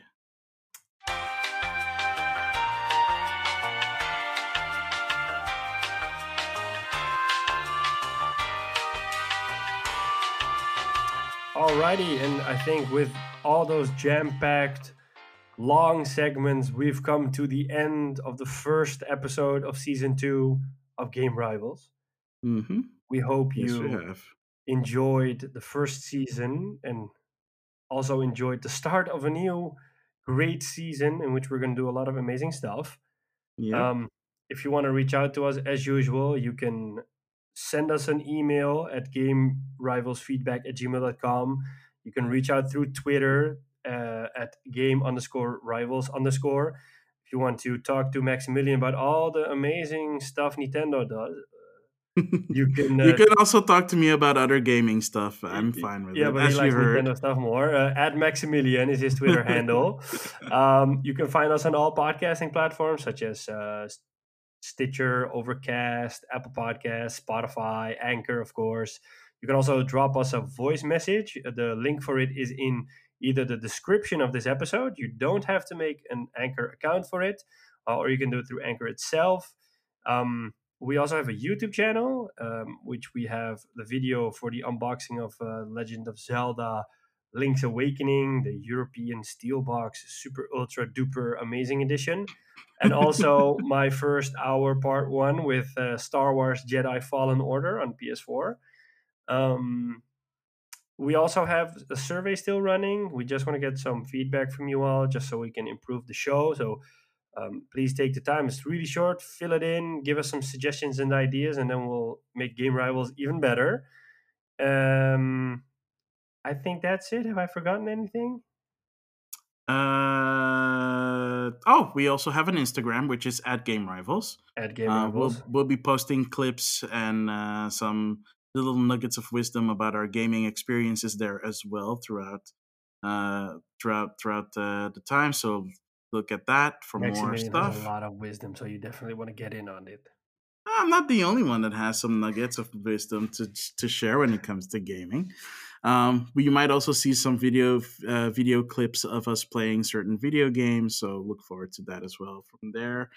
Um, and yeah, uh, season two uh, off to a big bombastic start. Um, we just want to say thank you guys for sticking with us uh, for over this past year. If you're new to this, welcome. Again, this is a unique uh, episode because it is not just the end. It wasn't just the the start of the second season, but we're and we've just entered twenty twenty, and we just wanted to do the decade in review and just talk about some cool games that we've played over the past ten years, um, and just share that with you guys. So, yeah, thank you guys for listening to us, and we hope you stick with us, and we hope you share uh, share our podcast around, spread the good word. Um, and again, uh, thank you guys for listening. You want to sign us off? Thank you. Um, thank you for listening, everybody. My name, my name is Sean Templer. And I'm Maximilian X. And we will catch you on the next one and enjoy this episode. Thank you. Thank you. Bye.